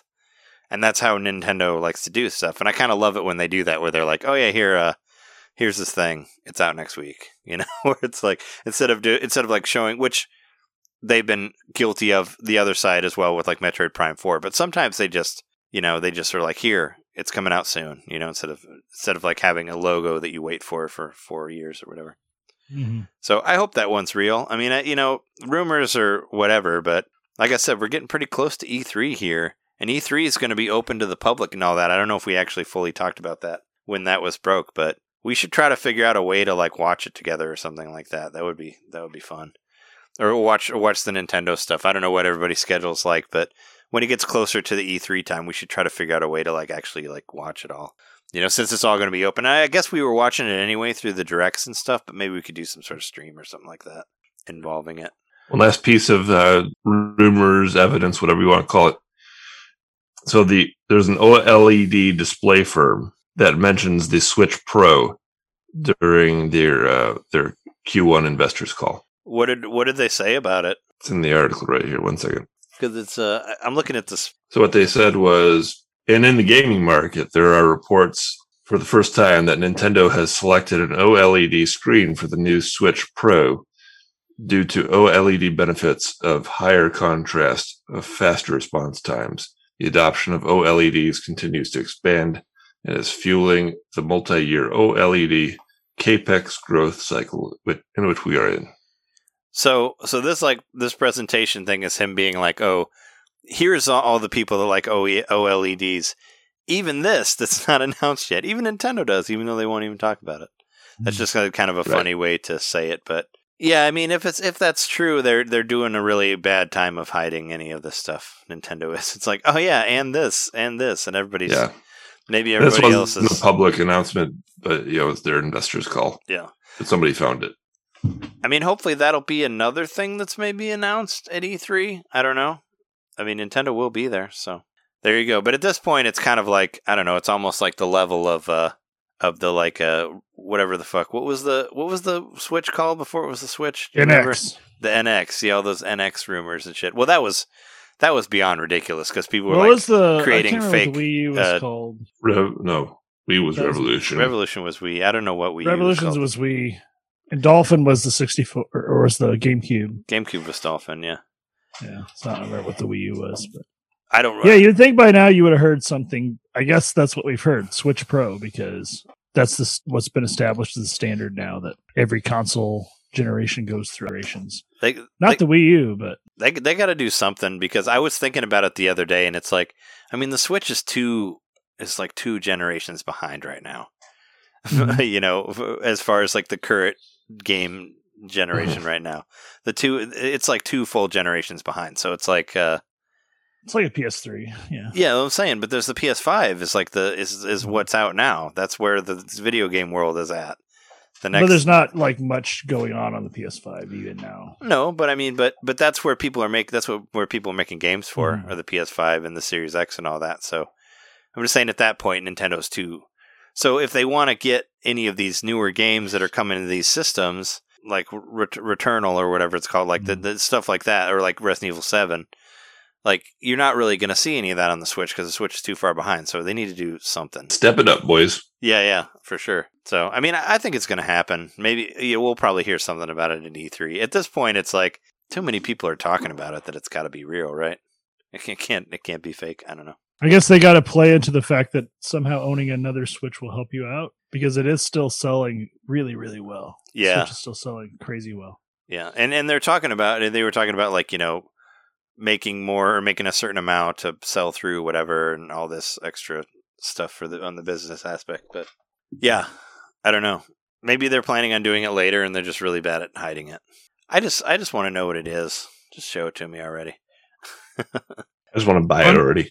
Yeah. Yeah, I'm not expecting to be blown I don't want to buy it because I don't I think have it's just going to be a better it, version of what. I want to know what it is. The th- the fact that Switch is printing money for them, I don't see Nintendo throwing a curveball, but they have before. You never know. They they do. But what, well, the thing what is, they... they know that, that the Switch, the with families anyway, usually you have two or even three Switches per household. So this will be pitched as the Switch for the parents. Mm-hmm. Just get another one. Yeah. Get an upgrade, man. But they gotta have they gotta have something on there that's uh I don't know, that's something that drives it.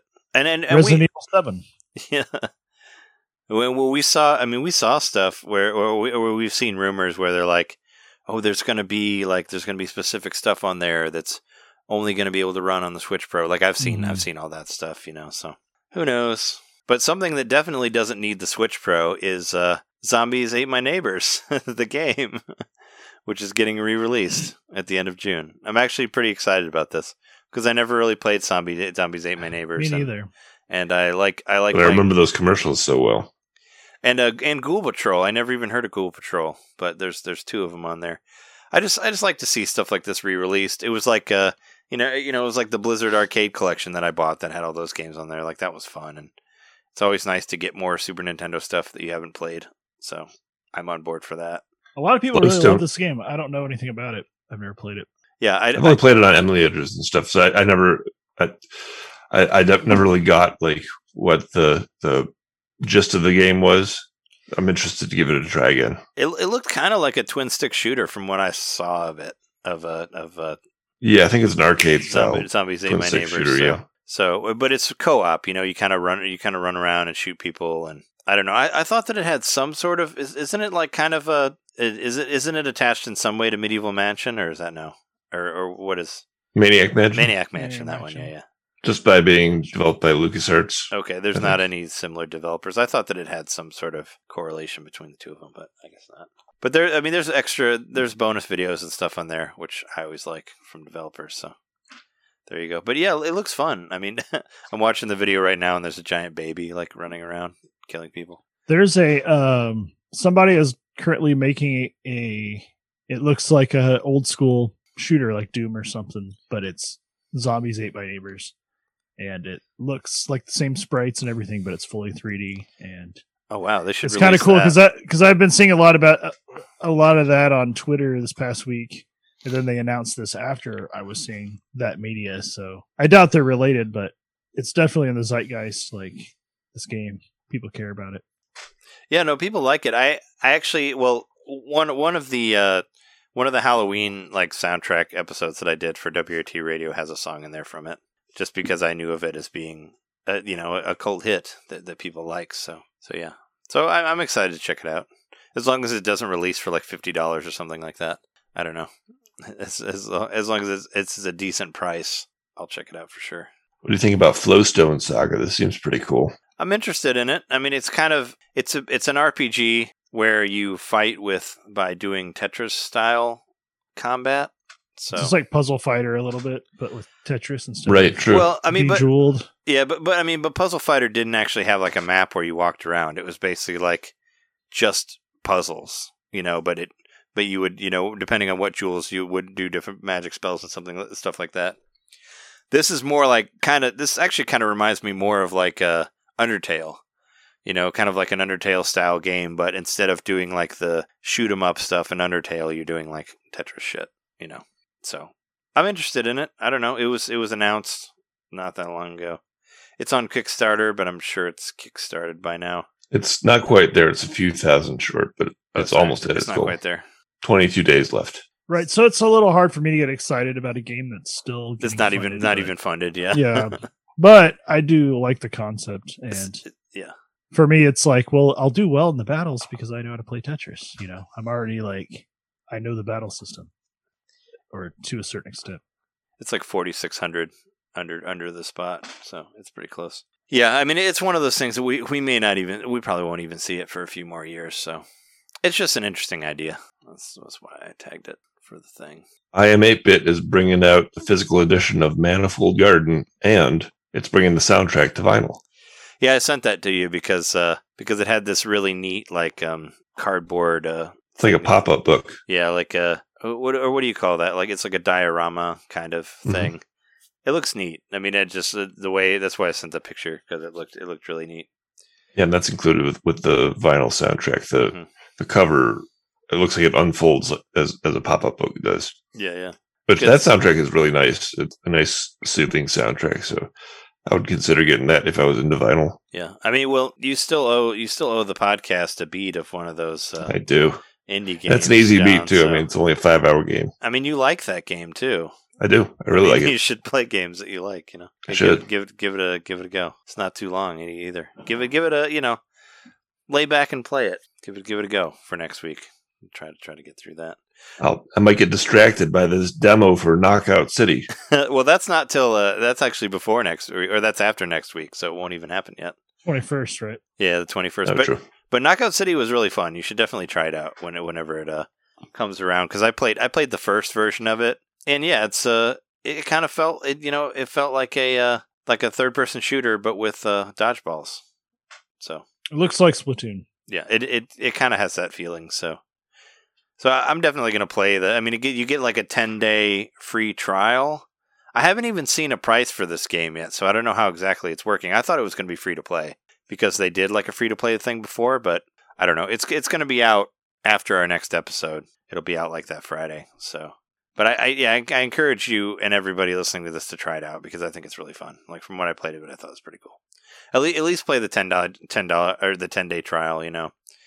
If you have to pay like fifty dollars for it, whatever, but at least try it, because I think it plays really well. Well, we might as well talk about your Chibi Robo markup here. Yes. So this was surprising. The other day, I was on the N B C forums on Facebook, and someone posted, because it was Mother's Day, uh, something along the lines of, if you really loved your mother, you'd buy her Chibi Robo. And he put a screenshot of uh, the eBay prices. And I saw the prices, and I was like, "This they can't be real. That's gotta be, that's gotta be fake." So I went on eBay, and I checked it. And Chibi Robo is trending at around two hundred thirty dollars complete in box. I, I don't really find that that hard to believe, though, because Chibi Robo is like, I mean, it's not really, not that many people remember it. It don't. They. It's they not have, a common game, and the, the, those who play it love it. Well, but it's also, it was probably a limited release. Like, that's basically mm-hmm. how anything becomes mm-hmm. more expensive on the internet, is limited release. Because then people release. are trying to have complete collections, and they need that. Well, and also there's, and also there's, if it's limited release, there's less copies of it around there. Most importantly, right? And I and per, seriously, like, I bought it when it came out, but I was the only fucking person who heard of what it was. Like, I, I never talked to anybody who knew what Chibi Robo was, until except for I, me. Until I talked to you like five years later when you finally played it. But at no, times, I, I knew what it was at the time. I was excited for it. Yeah. I just one that I never got around to at the time. Yeah, but um, I played it in two thousand ten. And from that moment, no, it's two thousand eleven.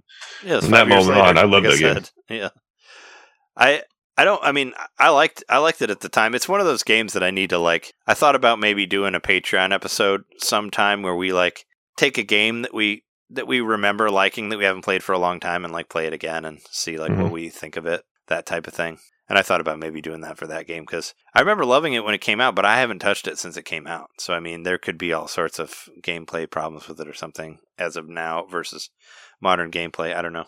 So it'd be interesting to play again. That's what I'm saying. But yeah, it's a, it's expensive. But a lot of these, I mean, a lot of GameCube games actually are expensive, like right. the ones that aren't really like popular. So it doesn't really, yeah. it doesn't surprise me that much. I mean, I was, you know, we were like, Jess and I, we were looking for uh, fucking Skies of Arcadia forever, because that game was like really expensive for a long time, you know. And GameCube one or the Dreamcast? The GameCube one. Hmm. I don't know about the, yeah, I don't know about the Dreamcast one, but the GameCube one, which we did, she did end up getting one for me.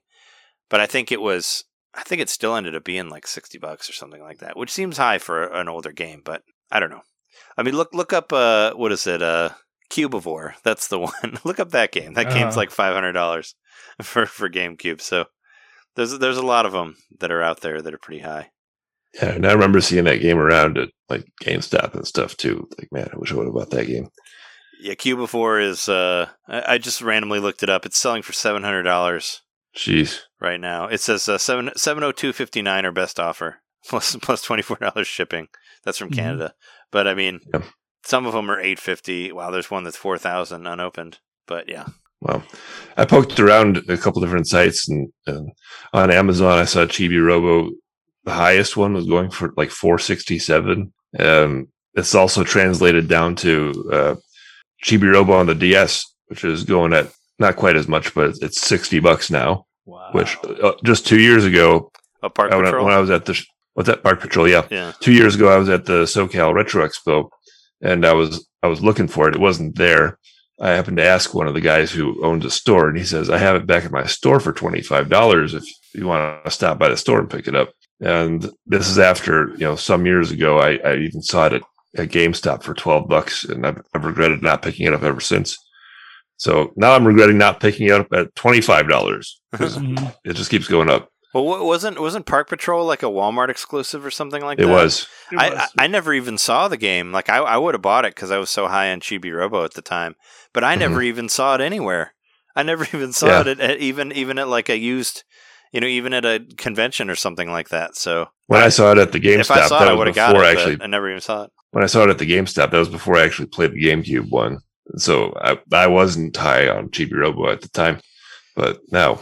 Man, that's one of my like big gaming regrets that I wish I would have bought that game. Yeah, I felt this. I, I was just looking for uh, The Last Story the other day, just because it's like one of those uh, Hironobu Sakaguchi games that I just always wanted to play. And it's it's the only part of the Project Rainfall that I never played. You know, I played the other mm-hmm. two, and I and that was another thing I found it at a found it at GameStop for really cheap, and now it's like almost two hundred dollars. But but I remember seeing it at GameStop for like fifteen dollars and not getting it, and I still regret that. Not getting it because now it's like two hundred dollars for it. So did Whatever. You ever play Chibi Robo, Jeremy? No, I watched Trey play it a little bit. I'm sure I, I showed it to you. It.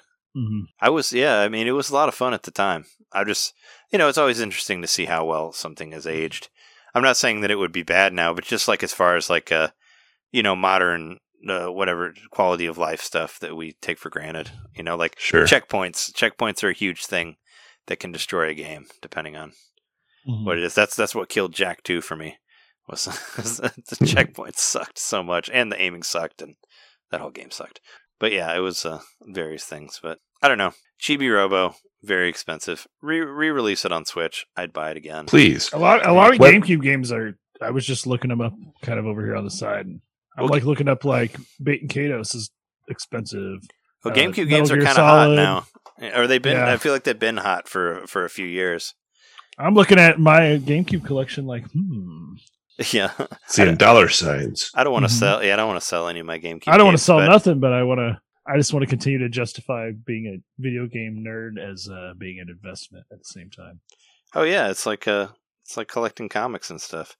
Those original Saga comics that I have are worth something. Speaking of that, that we talked about a few weeks, a few yeah. few weeks ago. That black and white comic. Yeah. yeah. The, mm. the non. Well, if I had a black and white version, it'd probably be worth it even more. Yeah. I would love to see Chibi Robo released. I've said it time, time and again, but I think the designs are really cool. The, the graphics on the GameCube, even at the time, were a little bit muddy, and it, I would love to see it like in sharp H D. It would look great. When the three D S came out, that was my number one, like, dream game. Because I thought that would look so cool to see it in three D from the miniature perspective. That would have been oh, it's like sure, a no-brainer yeah. to me. What a yeah. great I- idea! That would have been awesome. They never did that. Uh, they never really Please did just... anything. I mean, they never really did anything with poor Chibi. I mean, he only had like two no. more uh, re- releases after that, right? It was Park he Patrol and Ziplash. And... Yeah, that's right. And Ziplash was, you know, was was not great. I just want to say one more GameCube thing. Uh, so my I have Fire Emblem on GameCube. It's trending at three hundred dollars right now. Whoa, so there you nice. Go. Fire, Are you Fire learning Emblem. That live right now? Yeah, I'm looking at it live. Nice. On, on eBay. No, it's just a... Because I, I know that the Fire Emblem game has been worth something for a while, and it's going for three hundred dollars is like the trending price. So, damn. And I bought that thing new when it came out for like fifty dollars, so there you go. And I still hope to play through all of it someday, because I really like that game. But whatever. It was a little bit more Chibi Robo news. I mean, big week for Chibi. Yeah, um, yeah two two stories is... Uh, I mean, anything for Chibi is big, I think. But he's a little, yes. he's a little guy. You know, everything, everything's big to him. To them, I mean, we don't know, we don't know Chibi's, uh, we don't know their gender, so we don't need to. I mean, they're a robot, so you can see right between their, their legs. There's nothing there, so we don't know. But uh, there's an eight-year, there was an eight-year journey to solve an obscure Chibi Robo fan theory. This is as reported by Vice. So um, for a very long time. This is the one of the fans uh, that they quoted. He's saying, for a very long time, we've theorized that a major skip, a major skip in the game that has never come to be. This is the speedrunning community. There's a mm-hmm. speedrunning community for Chibi-Robo. And that major skip that they've been theorizing had been dubbed upstairs early, which is a way to, of jumping further into the game by uh, by sequence skipping the requirement to build a ladder that lets players access the game's upstairs area. It could bring the speedruns down by as much as fifteen minutes, breaking the two-hour barrier. And they found it. So, wow. Finally found it eight years later. Yes. When you Because it, it wasn't like the development company also called Skip that did it? Mm-hmm. Yes. Yeah, so I'm confused. I was getting confused when you kept saying the, the Skip in there. I'm like, like like the guys who made it? Like like Skip? I don't know. They're not around anymore. They skipped town. Yeah, but I mean, yeah, I know what you're talking about. Yeah, so I mean, that's that's crazy that you've... Uh, I mean, it's like finding... Uh, It's like finding stuff in Punch-Out! Like way later, like they did. I remember that one thing about the... I remember watching a few videos about people trying to get past uh, in Wind Waker when you go to Hyrule Castle when it's still underwater and you... Well, I guess it's always underwater, but when you um, are trying to get... You go out the back door and you can't progress. There's like an invisible wall until the end of the game. Oh, and, like, yeah. If people could skip that wall, then they could shave like a crazy amount of time off the game. So I remember watching like a few videos about people trying to get around that. As far as I know, they figured it out, but it only was like one specific localization of the game or whatever that worked where you were able to uh, glitch through it. Mm. But yeah, the speedrun stuff is uh, is serious. Like a lot of these people, that's what they do. They play one game. That's their whole... And a lot of it's, well, a lot of it's like breaking a code too. Like I watched somebody, mm-hmm. I watched somebody do like a twenty minute speedrun of Dragon Quest one. And it's just like mind boggling because it's basically like, okay, you go to this spot and you stand here and you hit reset and then you go and do another thing and you stand here and you hit power. And, and it's like, you don't even really fight anybody, but somehow you do this glitch where like it super levels you up and that's how you get through the whole thing. And I was just like, wow, it, it's just like a, it's code. It's basically all of it is code, but it involves like res- resetting and like turning the system off and doing all this other shit to like, yeah, that one I found like incredibly interesting. Like just, just I saw there that. was one more Chibi-Robo thing that I thought you would mention, but yes, I think I know what you're going to mention. Go ahead. What is it? It was that uh, somebody suggested that the robot in Game Builder Garage should just be Chibi-Robo. Oh, yeah. Because it already kind of looks like it. Yeah, it makes sense. And when, when John posted it, I was like, well, that makes sense because he's always like carrying a cord around and he has to plug himself in. And in Builder Garage, you're basically linking the different sections with cords like to get them to interact with each other. So...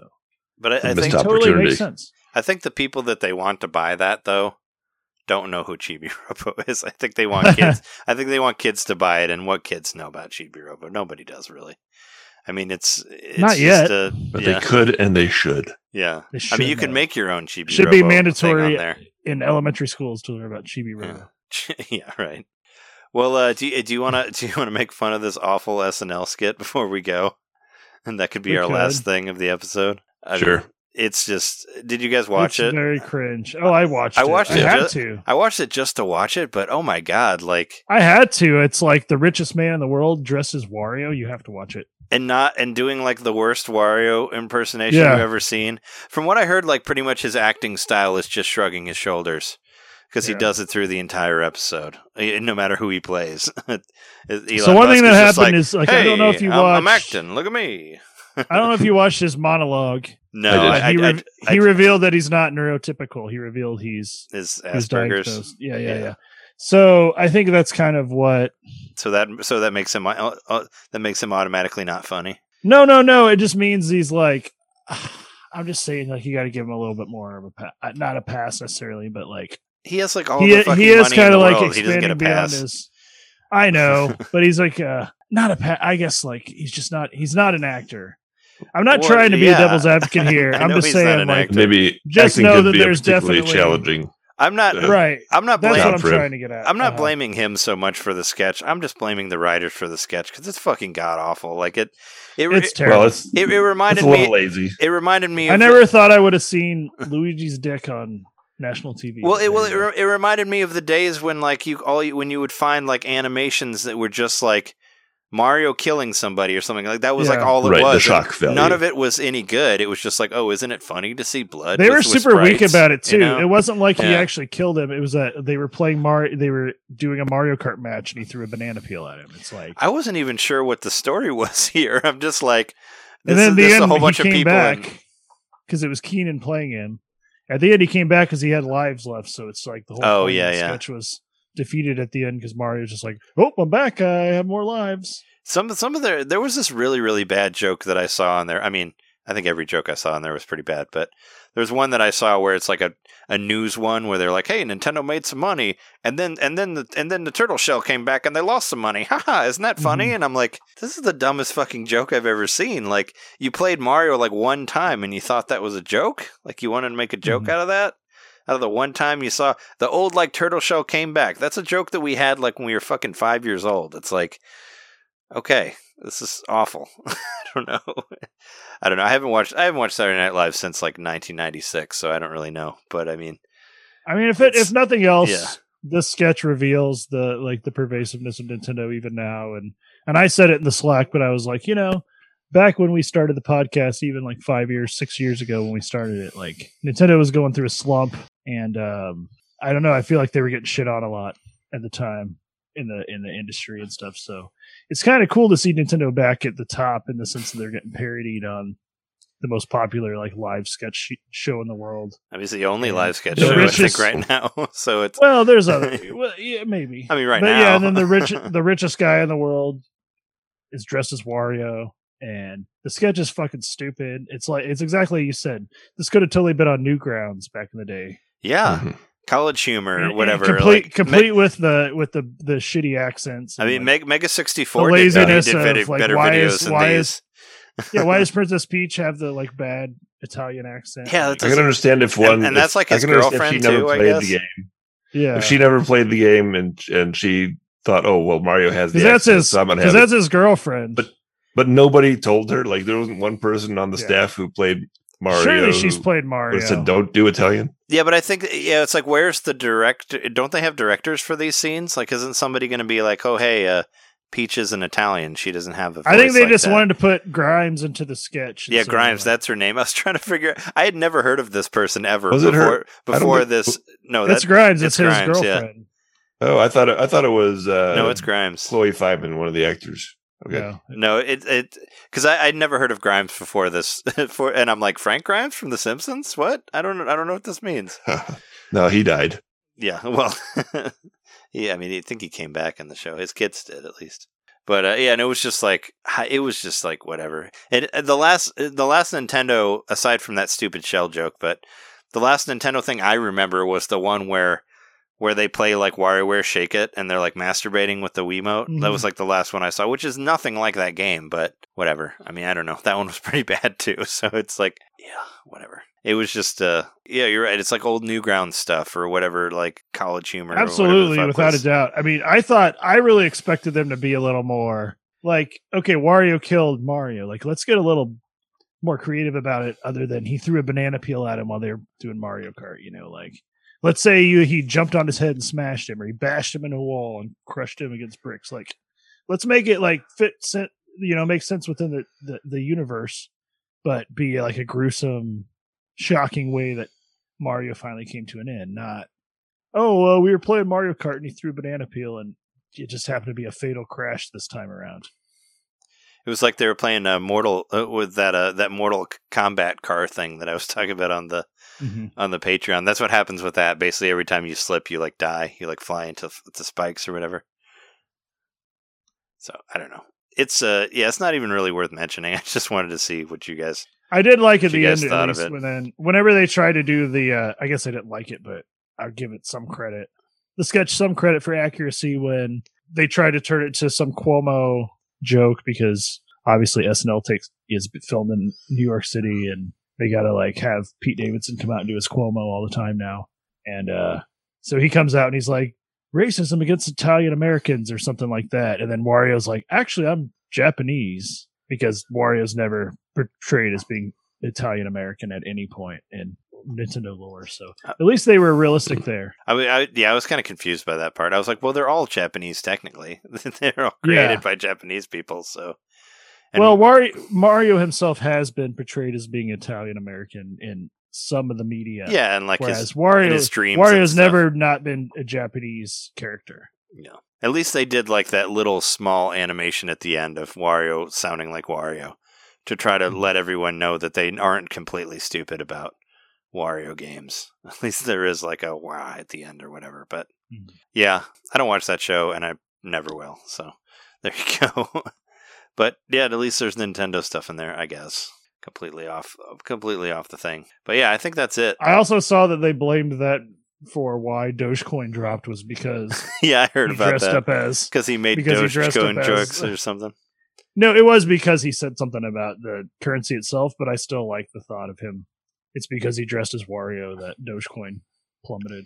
Oh, I thought there was another joke in the same episode. Bitcoin that, that plummeted. Was, that was too, about, by the way. Yeah, how's your how's your Bitcoin doing? Have you did it you? Went, it went bad, boys. It went nose down. Oh, it could come back. Just hold on to it till it comes back, right? You don't have to sell it. The the one of the big things that pushed it up. There's a few different things, but it was uh it was when fucking Elon was like, Tesla will start accepting payments in Bitcoin for vehicles, and now and now not even two months later, he's like, oh, we're not going to accept that anymore because it's not environmentally friendly. What? They're they're not they're not real. Never as it came out, yeah, there was a bit of a some some article came out that, that pointed out the hypocrisy of Tesla being about the environment but accepting Bitcoin. Hey, but yeah. Bitcoin's like make believe, right. right? Kind of like they like they're not real. You can't hold them. They're like, but it requires it's all digital. Massive amounts of energy to produce oh, them in a sense. Yeah, it's, I it's thought, really hard to explain, and I don't even one hundred percent understand it, but.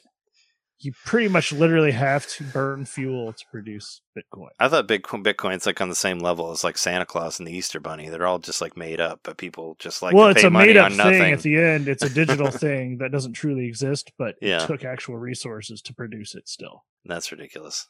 Yeah, yeah, it is. Yes. All right. Well, I think we can end on, end on that note there. But yeah, um, this has been episode two hundred seventy, and uh, we've and you know. We uh, thanks everybody for listening to us. If you want to help out the show, uh, it's like the equivalent of buying us tea or coffee or something like that. Go to patreon.com slash Nintendo Maine Podcast and donate one dollar and you will get access to all of our expansion pack episodes. There's over thirty episodes on there. And we just did an episode about the worst video game movies of all time. We we watched them so you don't have to. So you can just listen to us talk about them on there. And I think that's worth the dollar right there to, to what to listen to our two-hour talk of that instead of watching two hours of any of those movies that are on the list. So so there you go. Um, also, uh, you know, I, I stream on twitch.tv slash Nintendo Maine Podcast. You can find us on Twitter at uh, myself, Nintendo underscore domain, and Jeremy at jmaxstack. And uh, youtube.com slash Nintendo Maine Podcast as well. We got we got stuff on there. You can check out. I was hoping, hoping to make some more stuff. Since I have more time, but I haven't put anything up there yet. But there should be, you know, if you want to find all the Animal Crossing songs, which I still get comments about weekly, go there and look at that shit.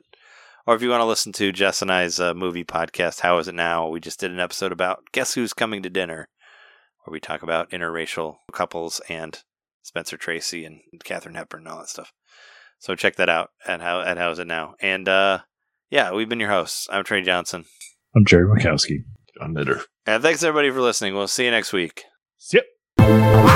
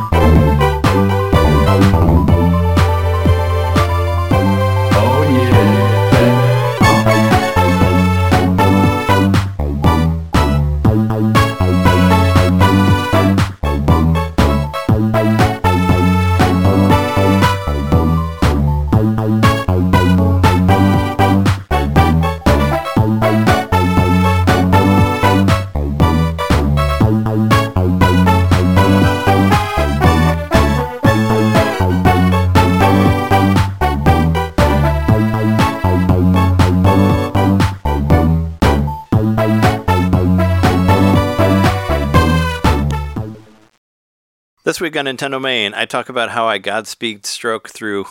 stroke? You having a stroke right now? This week on Nintendo Maine, we're going to talk about all of the new pre-E three rumors that are running around. Those little rumors running around like kids. Wow, it sounds terrible.